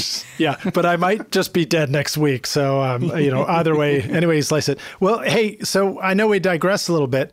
Tell us more about some of the wins of going on to PC. I mean, like, I know that um, I've heard, I've heard about PCs, and I've heard that you can get a very powerful rig for you know less of an, an investment. Um, you can but it won't be branded and it won't be certified. My PC was not dissimilar money to a, a Mac Pro trash can. Okay. I have significantly more power than a machine that is now four years old, I think. Um, but you know, if you bought still, if you buy a, a, Mac Pro today, you're going to buy a trash can where the specs are four years old. That's a statement of fact. Yeah. And you're going to pay, spend three three and a half thousand quid doing it. Um, three and a half thousand pounds buys you the mother of all PCs. Yes, it won't look as pretty. It won't have a fruit logo on it, and and you will be annoyed by the fact that you know you're, you're going to have to relearn a few shortcuts and stuff. But actually, the wins are the power. Yeah. And the fact that if you decide six months down the line that you that your forty pound graphics card was a bit rubbish, it, it did the job, but you actually want to run two 4K screens now, you haven't got to buy a new machine. You buy a new graphics card. Mm. Um, if if you find that your 16 gig of RAM isn't enough, you can put three terabytes in. You've got to pay for it, but you can do it. Good lord, three I, terabytes of RAM. That's insane. I can put three terabytes of RAM in this machine. Um, and spread where, across so where does and, yeah? So where does something like that become really um, useful? Is it video? In video, right? Okay. Right. Um, Pro, uh, you know, 16, 30, I, think I'm running 64 gig of RAM at the moment. Um, and and I've I've never maxed Pro Tools to the point where Pro Tools falls over in track count and things like that on this machine before I run out of power. I mean, we've done power test sessions on machines, you know, where you've got four or five hundred plugins um, running across 256 channels with Boom, with Channel Strip, with 11 plugin. Yeah. Um, which are all kind of standardized stuff you get with Pro Tools for those non Pro Tools users out there. Um, I think we called it the Mac Pro Power Test, but I ran it on this machine and you know, it, it got ridiculous. Um, I, bet, I um, bet it sounded really good. it sounded absolutely horrendous across 200 tracks. You know, it was absolutely mental. Awesome. But just, just because you can do it doesn't mean you should. I'm actually, say, quite a light plugin user. I probably have about 10, 15 plugins that I use most of the time. I think if we're all honest, we probably all do. We have our go tos. Um, so yeah, uh, there have been a few things. Um, drive formats being a bit of an issue, but there are tools to get around that. I can't think of the ones off the top of my head, and of course, I'm currently in record mode in Pro Tools, so I don't really want to go diving around. Mm. Um, there's Synergy, which is a great way to be able to share keyboards across more than share one keyboard across more than one machine, which is really cool because I, I still still do have a MacBook Pro running as well because you know, I, I do have to speak both both languages, PC and Mac still. Mm-hmm. Um, it's great. Uh, people said, "Oh, Thunderbolt will never work properly on PC." Ah, wrong. Thanks for playing. It works really, really well. HDX works great in it. Um, USB is fine. I've got drive bays. I've got PCI slots. All those things we had with our um, Mac Pro cheese graters that we don't have anymore. So unless Apple are going to reinvent the the um, the cheese grater, and I hate to say it, boys and girls, they're not. Mm. Um, PC is going to be the way forward. I've heard a lot of top end studio people um, friends in very big facilities around the world who are all thinking about going the PC route, not because they they they're embracing the fruit factory and they hate Bill Gates or whatever. Um, it's because they have a job to do, and this is going to be the tool to do it. Right, right. Well, that's interesting. So, because that was going to be my question, is you know you made a decision to switch and go over to the dark side, as you called it, uh, because of the power that it would give you for the video that goes along with the audio that you do. You know, but my question would have been, but do you recommend it um, or is it recommended for people for just who are just interested in the audio? And it sounds like that's the answer that there are those who are considering it because you know, as if the technology becomes obsolete, then you've got to figure out a way to keep moving forward. But we we don't have to um, beat that horse any longer either. um, it, it's you know it, it's, it's it is a real relevance because whatever this machine uh, say we've talked about this a lot on on our podcast and on the site but whatever that machine that the fruit company are going to come out with it is not going to be cheap. Right. A good pc is also not cheap. Yes you can go to best buy or pc world or wherever you like and buy a $250 250 pound machine but don't I don't and don't expect it to run pro audio. Just don't. Yeah. Spend some decent. You, you, get you genuinely get as with all things, you get what you pay for. All right. Well, let me ask you this: If somebody's thinking about it, where do you go to find your answers um, as far as what PC you should consider getting if you're ready to make that switch? If you're a Pro Tools user, look on the Avid approved list. Um, there are smart people out there who can build machines. I'm not one of them. I uh, have friends in low places, as we all do. Uh, and I sought advice, and he said, I can get one of these and configure it for you. Check, uh, you know, uh, in the UK, we have pro audio specialists. We have um, high end, high tech music stores. Um, I can think of a couple in the US. Certainly, someone like uh, RSP will be able to help you out. Vintage King, I'm sure. Um, speak to those guys. They, you know, they're all in the in the habit these days of specking systems, not just selling cardboard boxes. So if you are looking to um, move to the dark side, and I, I jest, I, I, call it that because it's funny, and I'm a Star Wars super fan. Um, it, you know, it, it, it, you you you won't you won't catch plague or anything like that from using a Windows machine. You you you will still be able to record. Things will still work. Pro Tools still functions. Um, I remember back on um, Windows NT, it wasn't so happy back then, but we have come a long way since then. To be honest, give yourself a week and you won't even realize you're using Windows. Well, in the uh, words of the famous Bruce Swedien, um, nobody ever left the record store singing this or humming the sound of the console. And I think yes. that nobody ever left the record store um, humming the sound of the computer it was recorded on either. Exactly. Who cares? Just, just what, what, there are plenty of other things to worry about in the recording process than what platform you recorded it on. Ooh, I'm so glad you said that. Let's go worry about them right now. So, now one of the things that I know is important to you is a mix and match of like this hybrid of out of the box analog gear and using um, computer to record with. Talk about more about location um, audio uh, recording, excuse me, location recording, your studio, and how you've configured it to sort of interface all these things and maybe just your philosophy around that.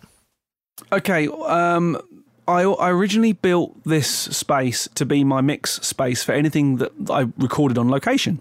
And I very soon realized that people actually liked the um, the idea of coming to a studio. I thought I'll go to you, that place where you're comfortable, and I'll take enough stuff and we'll make a recording actually people like the event of coming to a recording studio. They they they like being out of their comfort zone, and I, yeah. I get that.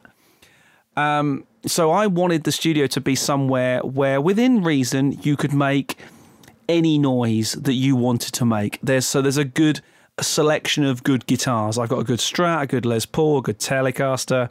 You know, my guitar guitar lust list is long.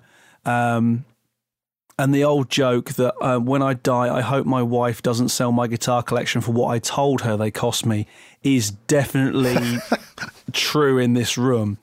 Um, and to say for a drummer, I think I have 15 guitars and string stringy type instruments, which is kind Yeah. of bizarre. Well, for a guitar Um, player, I have at least six or seven snares. So Yeah, Touche. yeah.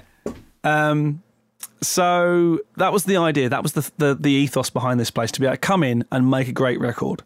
Um, there are lots of other facilities around the world that have that ethos, and they have significantly more kit and space than I have.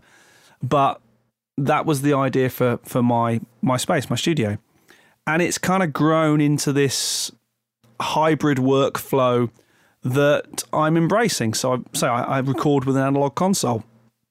I love it. For me, it's a, a way to work really, really fast. Uh, it's also a very flexible way because I'm testing and reviewing a lot of equipment. The patch bay and a few tweaks that I've made recently um, have made working with gear that's not hanging around very long a very, very easy, simple process to deal with. Um, I'm say I'm I'm always changing things. I'm always looking for the next thing. I have this kind of um, a philosophy, if I may, again go off on one of those tangents. Um, back when I was, you know, knee high to the grasshopper and learning on a four track, Grasshopper. imagine that. Imagine that as the first centimeter on your meter rule, on your hundred centimeter rule. Now imagine you know, name your legendary studio, Capitol, um, East West, oh, um, yeah, East West Capitol, uh, Universal next door, uh, your Abbey Road, uh, Air Lyndhurst. Name your name your studio. Now they're at the hundred centimeter mark. They're your goal. I think that most of us, with a DAW, a, a reasonable selection of mics, a nice-ish preamp, could probably be up in the ninety centimeter distance, quality wise. Getting that last 10 centimeters is expensive. It is millions and millions of pounds expensive. It's the space, it's the infrastructure, it's the support staff, it's the receptionist, it's you know all those other things that that us um, home studioists, if you like, can't afford. But all these little things, all the little things can chip away at that um, good monitor mounts, good cable management, good you know installation, keeping everything tidy, make sure everything works. All those things chip away at that extra little bit. All the little things. I'm a great believer in little gimmicks and little tweaks and you know one little thing that will make that sound better the next little thing that will make that job easier um, all those things are the, that chip away at that last 10 centimeters. And I, I'd like to think I'm up sort of 95, 96 centimeters towards my goal of that 100. You're the Lilliputian of, of, of music producers. Yeah, I, I'd like to think I'm, I'm, I'm, I'm chipping away at it. I'll, never get there because, you know, once when, when you do get there, you go, you go to the next big studio and go, wow, I want this space. You know, I, I walked into Capitol and just gone, what I do for a space like this. And it's not just the space or the gear, it's the whole package. It's the fact that, you know, you, you walk in and someone says, Good morning, Mr. uh, Sinatra, you know. Um, it, it's, it's the stuff of legends. And I think we should all be aspiring to it. We should all do everything we can to get to that space, if, if, even if that's learning a plugin, learning a process, le- learning more about the gear you do have, rather than lusting over more stuff that you don't really know how to use. Well, let's let's dig into some of that right now. I know you know your your number one instrument is drums, and you're a fantastic drummer, and you get great drum sounds. Um, and yet, when I see the video, I realize you're in a very small space for the drums. It's tiny. It is Yes. absolutely tiny. so, talk to us about how you get great drum sounds in such a small space. I mean, sometimes I think we we ha- we're compelled to have like this big, giant studio, and we're probably screwing up our drum sounds in a big room. Um, I I like lots of drums and lots of cymbals, which generally translates into liking lots of mics. Uh, in my room, I cannot do things like the Glyn Johns technique. I, I don't have height, I don't have width. My current kit just about fits in the drum room. And to give you some idea, at its widest point, the drum room is two meters wide by a smidge over three meters long, which Right. is tiny. And I mean, and height wise, if you're anything more than six five, you're going to struggle. If you let's put it this way, Rockstars, if you take the stick and you reach forward, you're poking the walls in every direction. Yeah, and, and I, I have hit the mics that are on the mounted on the ceiling during recording tape. okay, that's, that's how tiny it is. So now another thing that I notice about your drums, though, is there's there's a real clarity to them. It's like they're punchy and they're clear, and you can hear each drum. And sometimes we struggle to get that when we're recording in bigger spaces. So, I've uh, talked to us a little bit about how you get, you know, maybe what you would call sort of high fidelity in that small space. Um, it's quite simple, really. It's like again, it's it's good mics, good cable, um, placed on good sounding drums. The drums sound good in the first place. Um, it was quite bizarre. A happy accident happened recently, and I left a random microphone on and in the recording path. Um, and I ended up with a room mic, and actually, the room mic on its own sounded incredible. It was an incredible sounding drum mic, but that was actually in the control room where I left the door open for some oh, bizarre nice. reason. Um, well, so it was a prob- it was probably sort of four or five meters away rather than four or five inches away from the kit normally. Um, it's my drum sound has been a labour of love to get the to get the sound that I'm now putting out. Um, uh, the the kit that was used on things like Rosanna and on the Damned If I Do was a um, I can't remember if Damned If I Do was the green kit. I think it probably was the the Yamaha. Um, that's a that's a great sounding drum kit. You know, my, my current kit in the studio is um, a new Sonor SQ2, which is a beautiful sounding kit, probably the best kit I've ever owned and will ever own. Um, yeah, so it starts from kits. the drums. It starts from the sound of the drums. Um, again, I've got a, a, reasonable selection of snare drums that I've probably got three or four that I go to more often than not. Um, good sounding cymbals, cheap cymbals sound cheap. End of. Mm. If you want good sounding cymbals, you have to pay for it. Um, you can you don't have to go for the two obvious brands or three obvious brands. There are other brands out there which are less expensive, but it still costs money. You know, a ride cymbal is a chunk of. Um, I can't even remember the actual. Uh, I feel like metallurgical. I think of singles as. I mean, excuse me. I think of cymbals as being about a couple of hundred bucks each. Yeah, definitely. Uh, a good ride cymbal, a bit more than that. A good pair of hi hats, significantly more than that.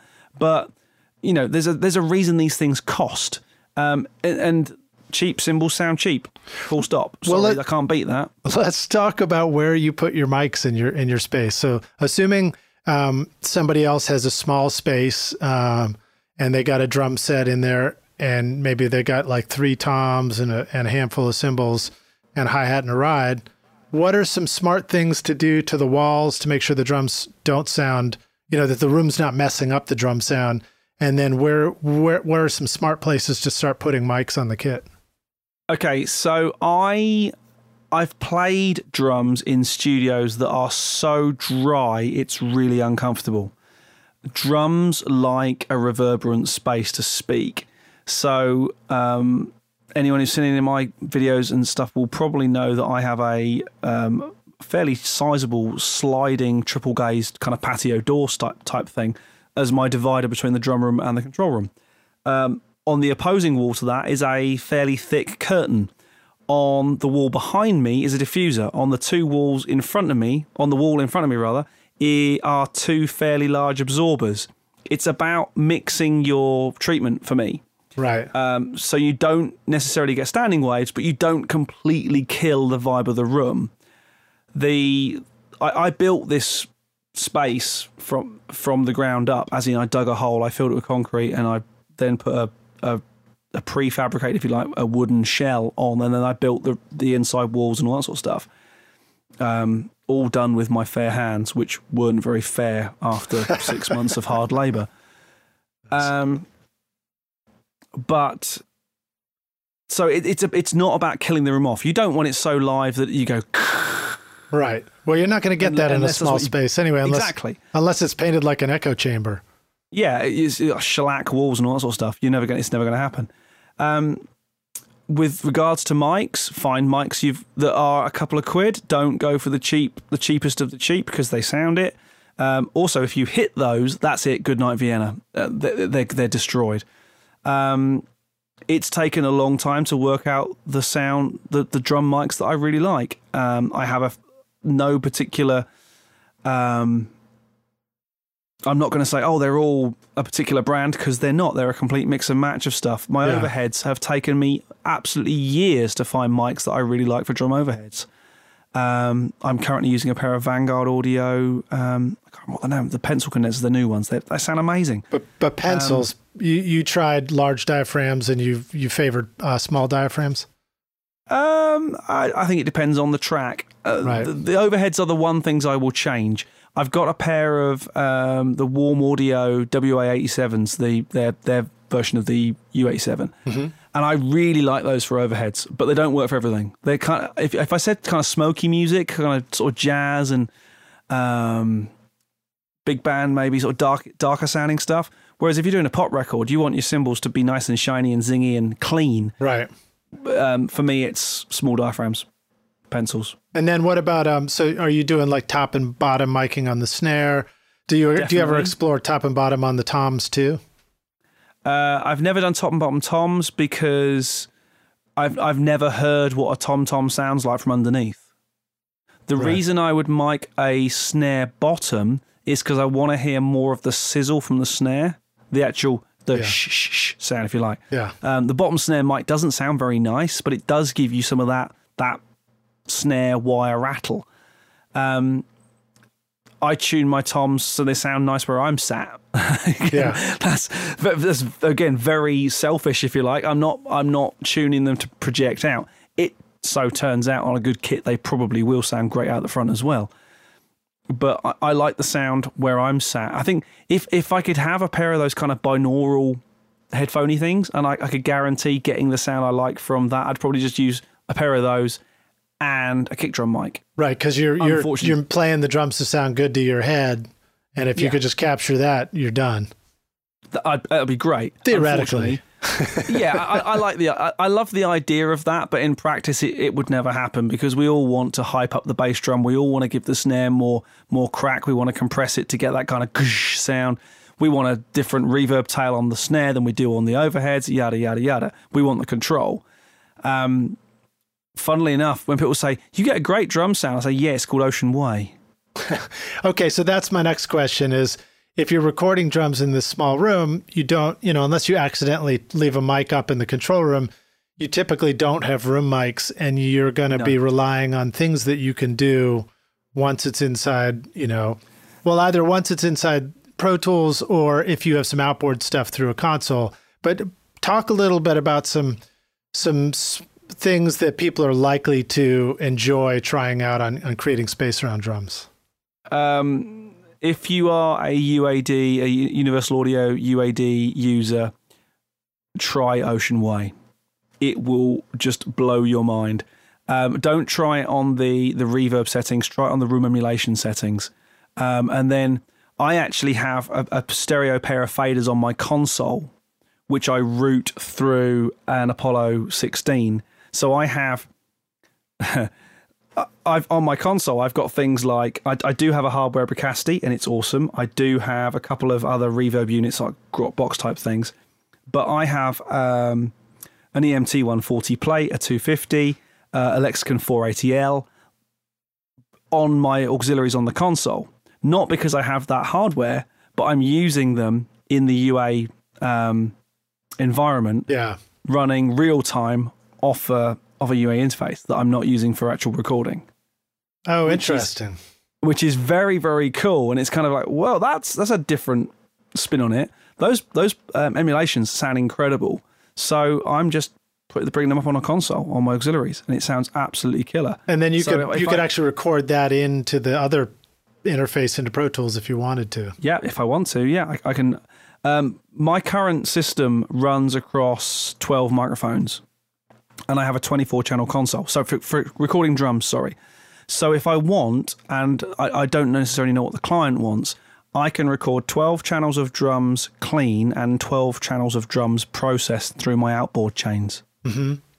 And I can do that in that's one take. That's just that's simultaneous record with processing, without processing. Um, and if I want to, then I can bounce that down to a stereo pair and record that as well. And apply effects processing and all that sort of stuff. Um, well, one thing that brings to mind for me too when you talk about using this interface and then bringing it up on the console um, and remembering the discussion about switching from a Mac to a PC is just reminding all of us that um, if you're clever about it, sometimes you can keep around an old recording rig, move it off to the side, and turn it into just like you know maybe eight eight ins and outs of, of an effects processor. You could cr- absolutely just yeah. load up some reverbs on it and leave it there, and then just bring those outputs back and you know incorporate them on your console or bring them into the other computer and free up some processing.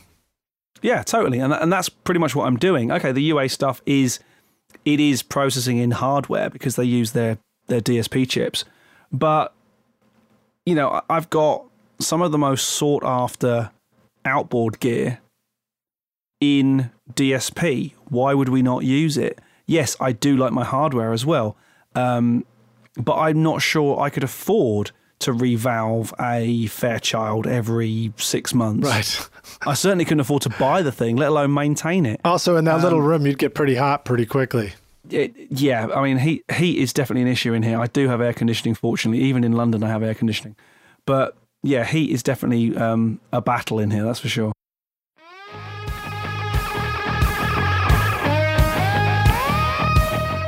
This show is sponsored by Recording Studio Rockstars Academy. Are you ready to take your recording, mixing, and mastering to the next level and make your best record ever? Then visit the Academy to find the course that's right for you. Want to record killer drums in your home studio? Then check out Rockstars of Drums to learn how to record, edit, and mix pro sounding drums with a professional Nashville session drummer in a Grammy winning studio. Or if you are ready to start mastering your own records at home, then check out Rockstars of Mastering, where I walk you through exactly how I mastered my own record, Skadoosh, using nothing but plugins in PreSonus Studio One. These techniques would work for you in whichever DAW you are using right now. And if mixing is your focus, then check out my free course, Mix Master Bundle, where I show you how to mix using stock and free plugins in Pro Tools. Plus, you get a look at how I recorded everything in my studio and multi track downloads to mix in your own studio and even include in your mixing portfolio if you want. Are you ready to make your best record ever? Then go to Mixmaster bundle.com to get started for free now and look for the clickable link in the show notes of this episode. Well, um, so let me ask you also about uh, the guitar side of things.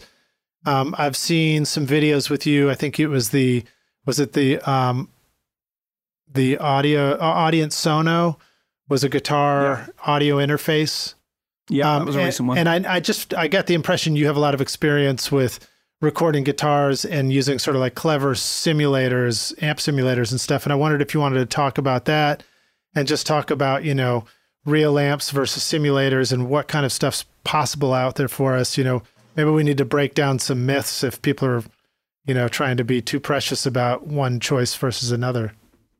Um, it's it's a, it's a tricky one because I I was one of the first demonstrators in, in the UK, if, if not the, the main sort of European demonstrator for the Avid 11 rack. Um, and I love the thing. I still do. It's it's Avid's lo- longest lasting product, I think, ever. Um, it's an amazing piece of kit. It still sounds really great. And for a rhythm part, or for a kind of a, um, something that's going to be spread out wide in the mix, I will still use the 11 rack.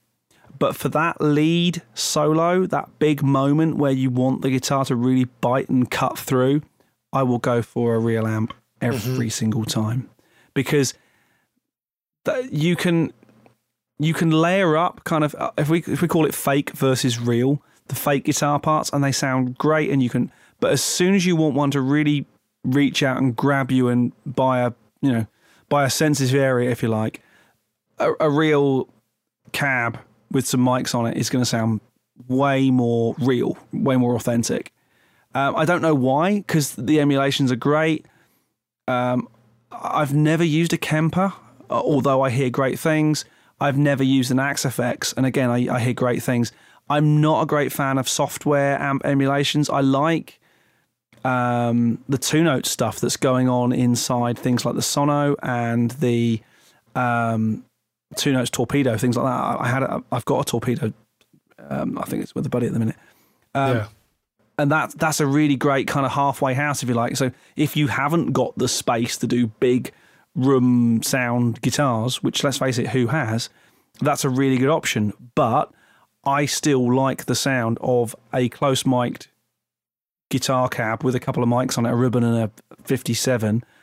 Uh, and that just, for me, is that big rock and roll guitar sound. Yeah, it's it makes me think of vocals. You know, your background vocals can stand a whole lot more tuning and treatment and manipulation and effects, but your lead, just by the nature of it being front center and right up in your face, especially with a vocal, um, where our human ear is, we're, we're so attuned to what sounds natural and real that um, that we pick up very quickly on something if it doesn't sound that way.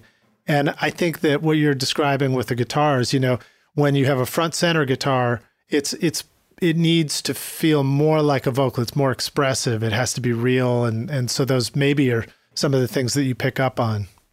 Yeah, I mean, don't get me wrong. I'm I'm fairly sure that some great sounding records have been made with amps in plugins and things like that. But I find it takes a long time to dial in a tone that you really, really are digging in an amp sim. Whereas I can turn on one of the sort of three or four amps I've got here and know within, I, I know which amp's going to sound right. I know which one I'm going to enjoy playing. I know which parameters I need to tweak to get the sound I'm going to feel. Yeah. I'm not one, I do print a DI, a clean DI, but I can count on one hand the number of times I've actually gone back to it and gone, eh, do you know what, that tone's not working because it felt right at the time.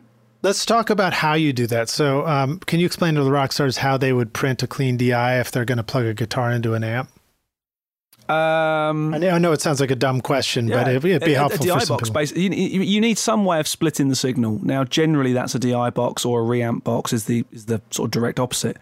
Um, a passive DI box generally will just split the signal two ways. Um, you can have an output that goes straight to your um, your guitar amp, which effectively um, the phrase you're looking for is true bypass. Usually on these sort of things, it, it basically it needs to not taint the sound because Right. it wants to be as if you'd plug straight into the amp.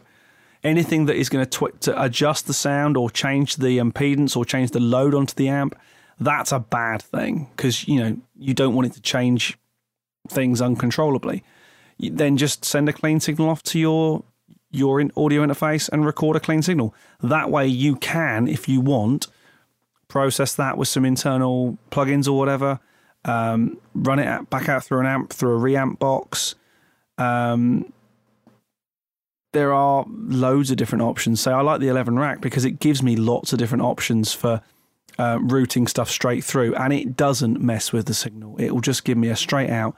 I can plug straight into the 11 rack and then plug into an amp through um, through various sort of configurations inside inside the thing, and you wouldn't. It's like the, like the cables going straight into the amp, and that's what it's really cool for. Now, um, when I've had like Roger Allen Nichols on the show, he, he one of his tips was if you're going to record with a simulator, um, he advised going through s- tubes first with the guitar. So like the guitar into some sort of tube pre and then into the simulator.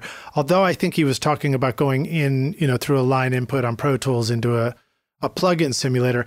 Have you found that even with something like the um, the 11 rack, that it can be helpful to go through some sort of uh, high high quality or hi-fi pre first, or really you just plug the guitar straight in like you described, and that's that's really all you need to think about. Not with the 11 rack because the the input is um, true Z, and it's the only time you'll ever hear a Brit saying Z rather than Z. okay. um, because of because of the impedance matching and the load matching it does. Um, if I'm recording and I want to, and I'm say testing a an amp sim plugin, yes, I will go through.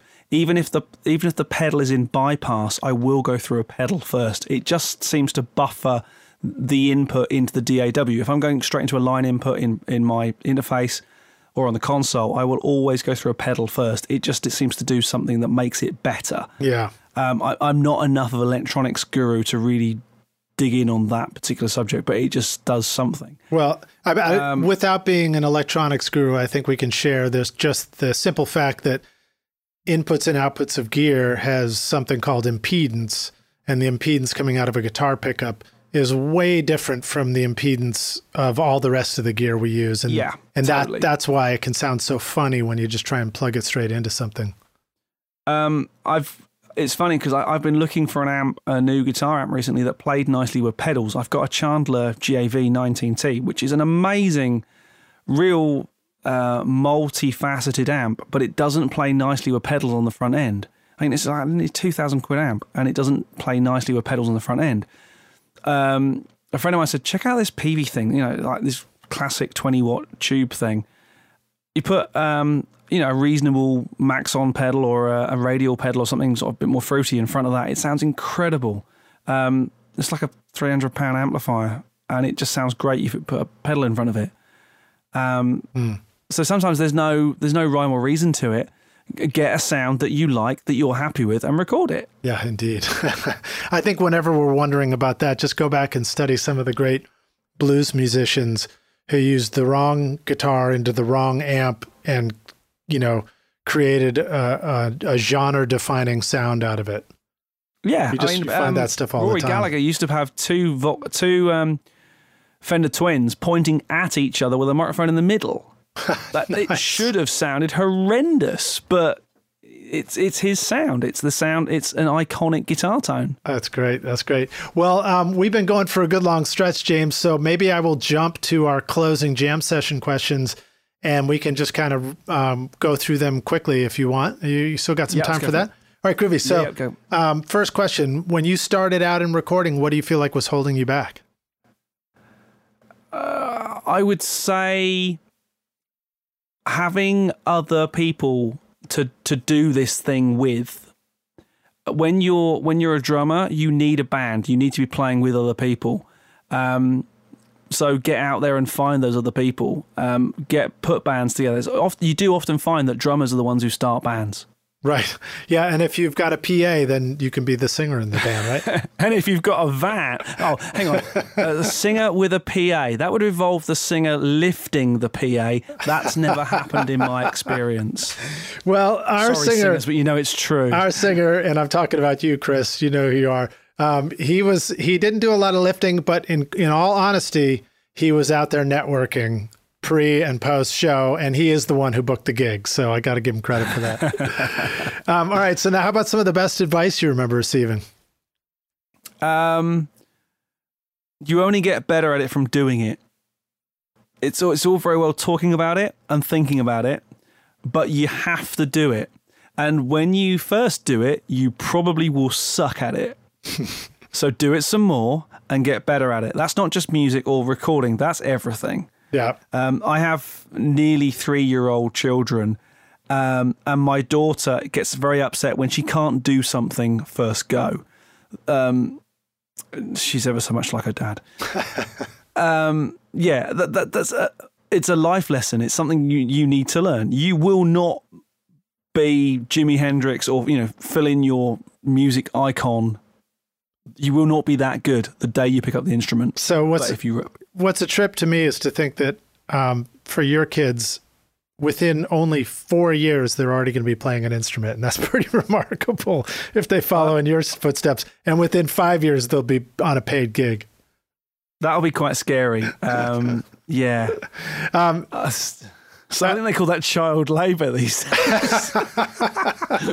so um, uh, one other thought, a takeaway from your best advice is just a reminder that um, that first thing that we do that's not so good, uh, don't be confused. It's absolutely okay and encouraged to potentially even love that work that you did more than when you make your very best work down the road.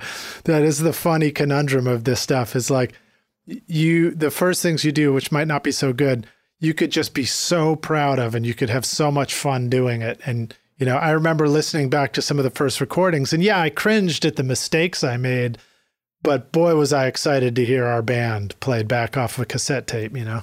Yeah, I, have um, watched we were having a bit of a review session on some of some of our older videos, and you know, looking at what's good, what's bad, what worked, what didn't. And I look back at the, some of the production values of that stuff, and I go, "Oh my god!" This is only seven years ago. It's not. It's not that long. Watching some of those videos and go, "Okay, so I didn't have any lights then. Yeah, glad, Right. glad I got some lights. I didn't have this then. Yeah, I kind of. I'm I'm talking into a SM57 that's kind of blocking my face. Um, you you learn from this stuff. Yes, you're allowed to think this is great. You're allowed to enjoy it, but you learn from it because that's what we do. That the day I always said the day I, I did the perfect gig is the day I quit the band. Right. Um, all right. So now let me I jump to the next question. Uh, a recording tip, hack, or secret sauce. Share something that the rock stars can use on their next session today, if you can think of one. Commit, commit, commit, commit. Wait, are you And- sure? and Are you sure again. about that? if, if it doesn't work, there's a fair chance you'll want to change it anyway before you get to the point where you can't go back and change it. So j- just just commit it. Just have the courage of your convictions.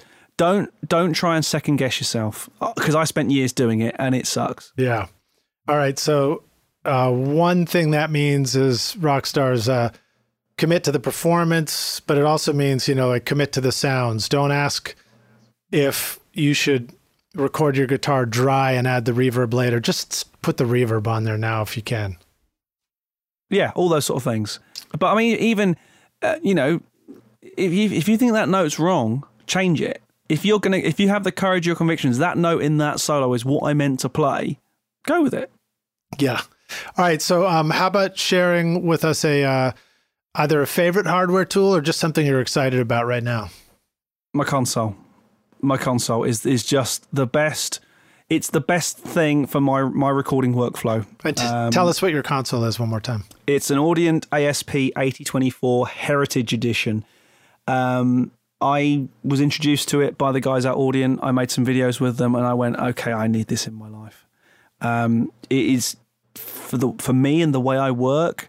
Um, it is just the best thing ever. Yes, it's a it's a very expensive. Some people some people call it a very expensive mouse mat because sometimes I'm just steering a mouse across it but it when when it's in full swing, when I've got a band in, or I'm tracking something, or I've got my band in tracking, it you know it's the speed. It, is- you're not reaching for a mouse. You're not reaching for a controller that might have 15 different options on it. You just go bang, ch- ch- change, go. Yeah.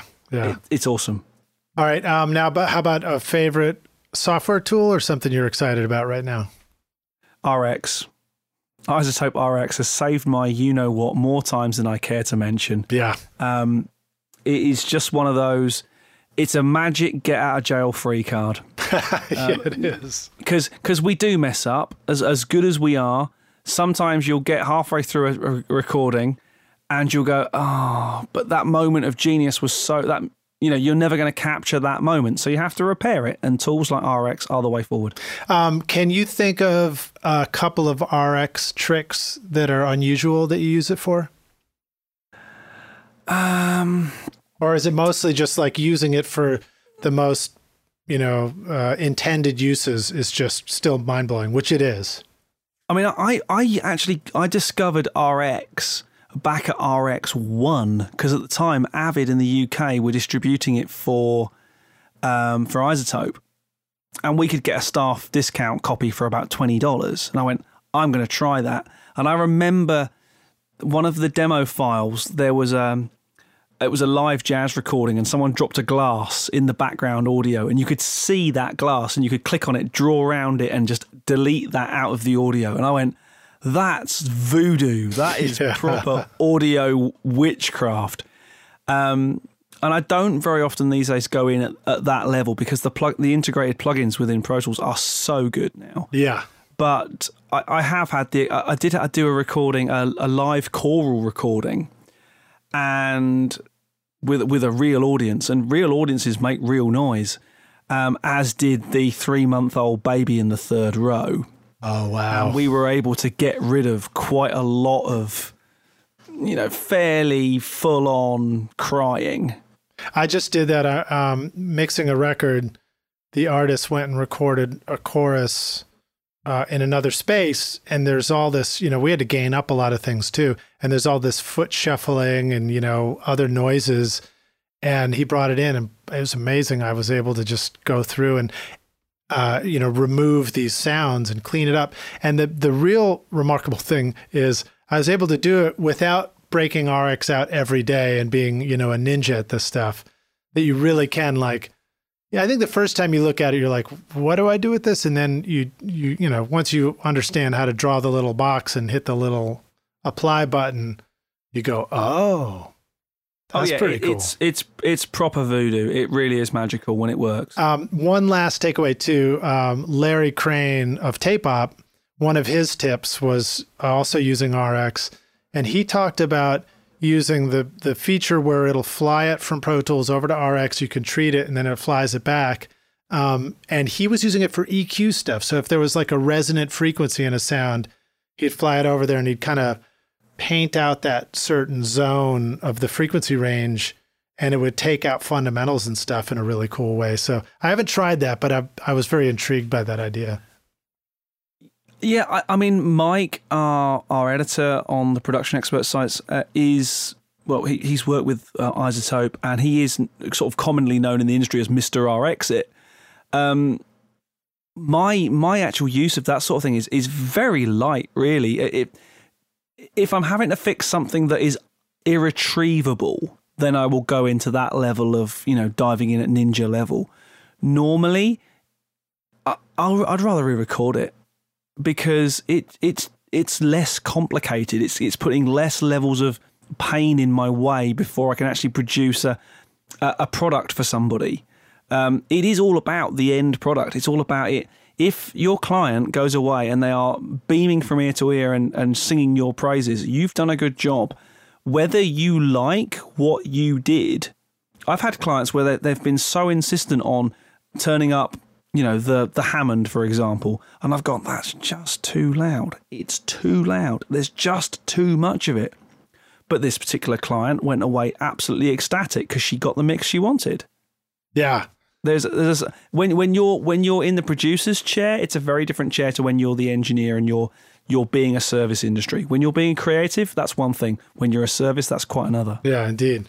All right. So, um, next question uh, resource for the business side or advice for the business side of this. If the rock stars want to do this for more than just a hobby, um, what tips do you have for them there or what resource do you want to tell them about? Um, if you're going to do this for money, use professional services. And by that, I mean don't use freebies.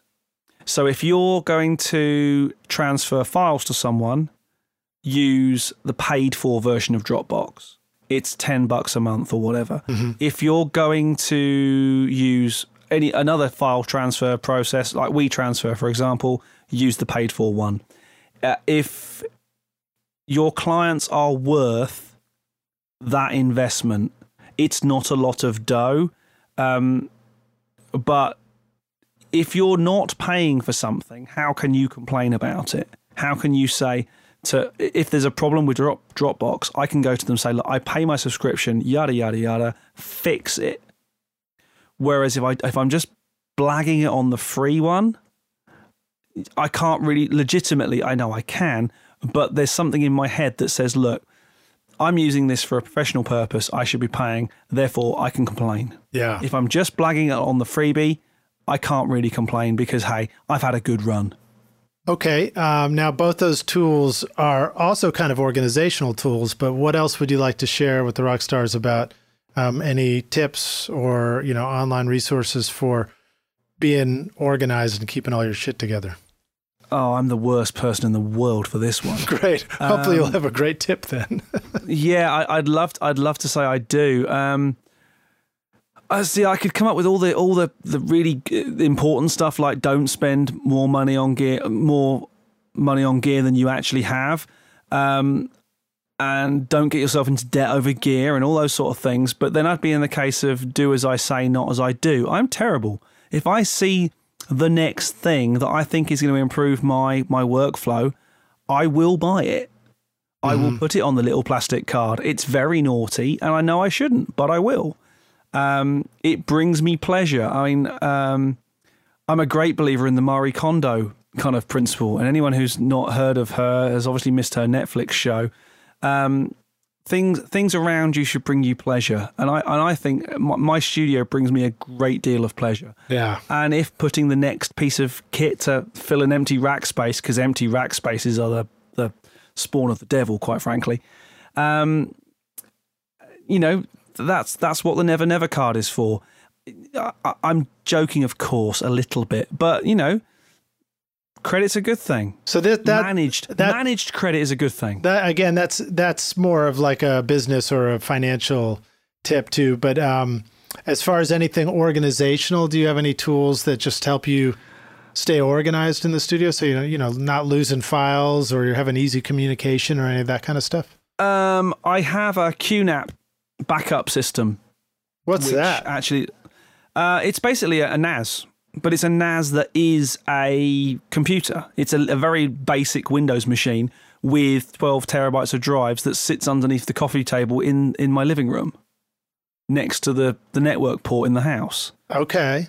Uh, it's basically it's, it's my offsite backup, and every night it sits there and looks across the drives and goes, "Yeah, we'll back that up." So, so um, this is I love hearing this, and actually give us some more insight into how a system like this works you have a studio computer, you have drives on the studio computer. Do you use sort of external drives or internal drives for the studio computer? I have four internal. This is where it gets incredibly confusing. You can't do this on a Mac, that's for sure.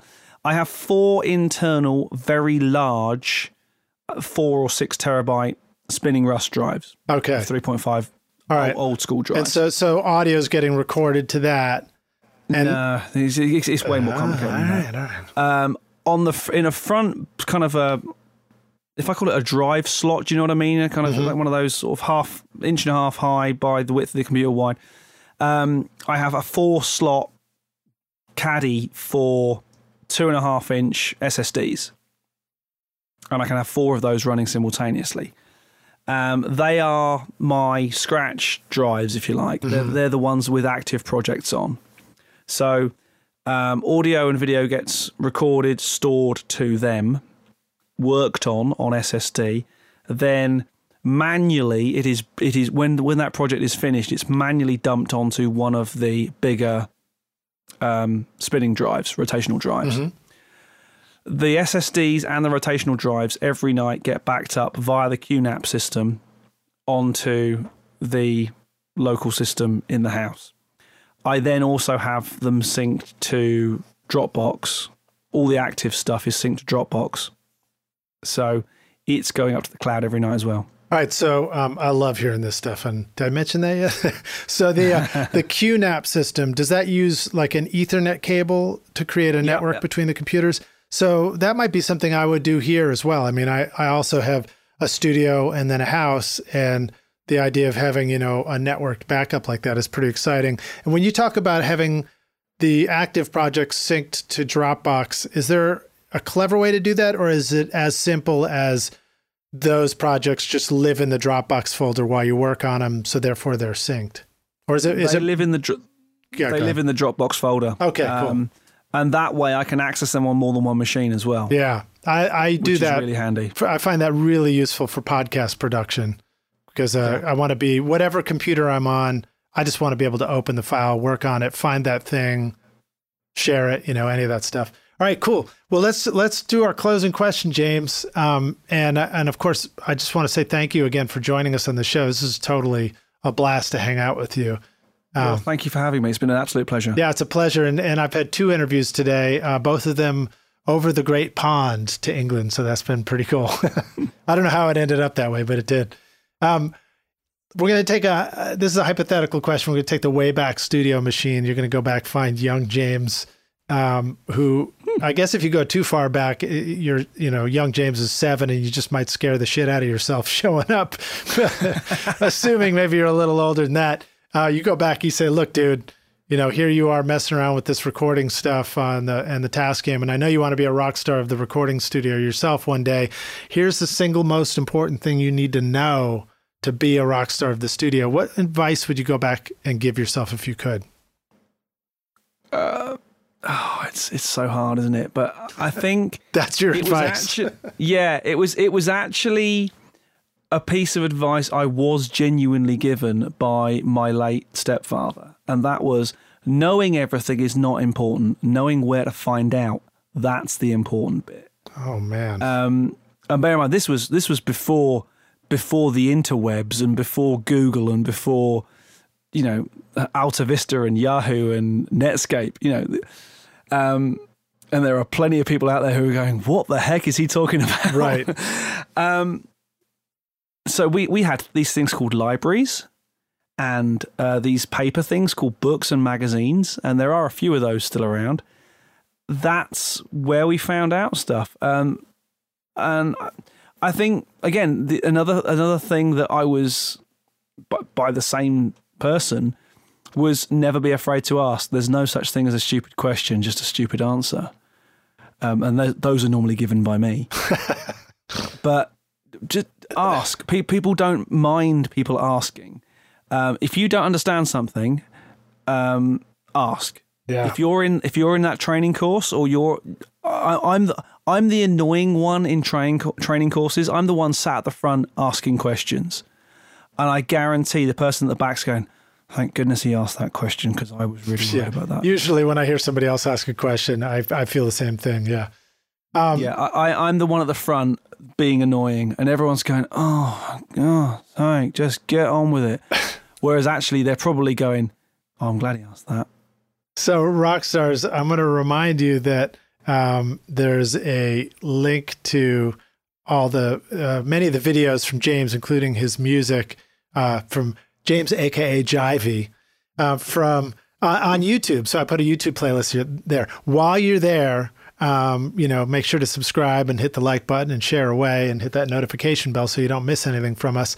But then also, if you're listening to this podcast episode right now on YouTube, um, and if you're not, you could go find it there. That's actually a great place to drop in comments and questions. So if you have any questions for James or I, go drop them in there, and we will be sure to uh, to catch catch them. Uh, I will for sure, and if James needs to give you an answer, I'll, I'll forward it on or something. But Yeah, if uh, I can help in any way, I will do. yeah. And then, um, James, let the rock stars know how they can find you online. Uh, go follow your videos, learn everything they ever wanted to know about the studio, and keep up with you. Okay, so the location recordings thing is www. Uh, you don't have to say that anymore, do you? Because it's so old school. Uh, locationrecordings.co.uk, location recordings with an S.co.uk. Um, and you can find me pretty much all over the production expert sites, which is www.pro-tools-expert.com. Right on, man. Well, thank you again for being here on Recording Studio Rockstar. It was a total blast to hang out with you. Um, I guess one last closing question. Uh, we talk. I, I've run into you, and we see each other occasionally at conferences like Winter NAMM out in Am- Anaheim, California, in January, and I know we have Summer NAMM coming up here in Nashville. Are there any more um, conferences that we just want to let the rock stars know about that are really cool that are happening in different parts of the world that they should be attending? Um, I think one up and coming show is actually this weekend um, in Berlin, and that's the Superbooth. Um, it's a trade show, but it's it's kind of it's a bit more than that. It's very synthy at the moment, but a lot of the companies who are in who used to do Musikmesse in Frankfurt. Um, I'm I'm I'm not going to you know cast nasturtiums and say that Messe is dying, but you know it's not the show it used to be. Whereas Superbooth is really an up up and coming show. There's a lot of cool stuff. It's say it's very synthy at the moment, but I think it's only going to grow and get bigger. So check that one out. Cool. I, I I think say California Anaheim um, for Winter NAMM is is the trade show in the world these days. So um, I've already booked my flights, and I know it's only um, beginning of May, but I've already booked my flight for January. So I look forward to seeing you there. Right on, man. And I will be going to, uh, hopefully, I'll be going to AES in New York in October. And that's another really fun event, too. And I think that's just open to the public. Do you know if that's accurate? I believe it is. You can get you can get a public ticket. Um, some of the events and the seminars and things are paid for separately, and some of them are quite expensive. But um, there there used to be an AES event in London, and it was not so great. But AES New York is is very very cool. I've Yeah. not been. Uh, we normally send one of the team, but it wasn't my turn this year. And I think I think you mentioned um, uh, mix with the masters uh, attending that and going actually to the to the whole week long event. But uh, Rockstars at at many of these like NAMM and AES, um, you'll see a mix with the masters booth there, and it's pretty wild to be able to sit there and listen to these different um, masters get up there and just give you little, little miniature classes and talk about mixing. So uh, it's they're these are fun events to go to. I highly recommend them if you can, and I'll be there for sure, shooting some video and, and running into you, James, or or whoever else is there. So um, well, thank you so much for having me. It's been an absolute pleasure. yeah, man, thank you, dude. Great to hang out with you, and we'll hopefully see you around uh, the studio or the next whatever event we're going to. Cheers.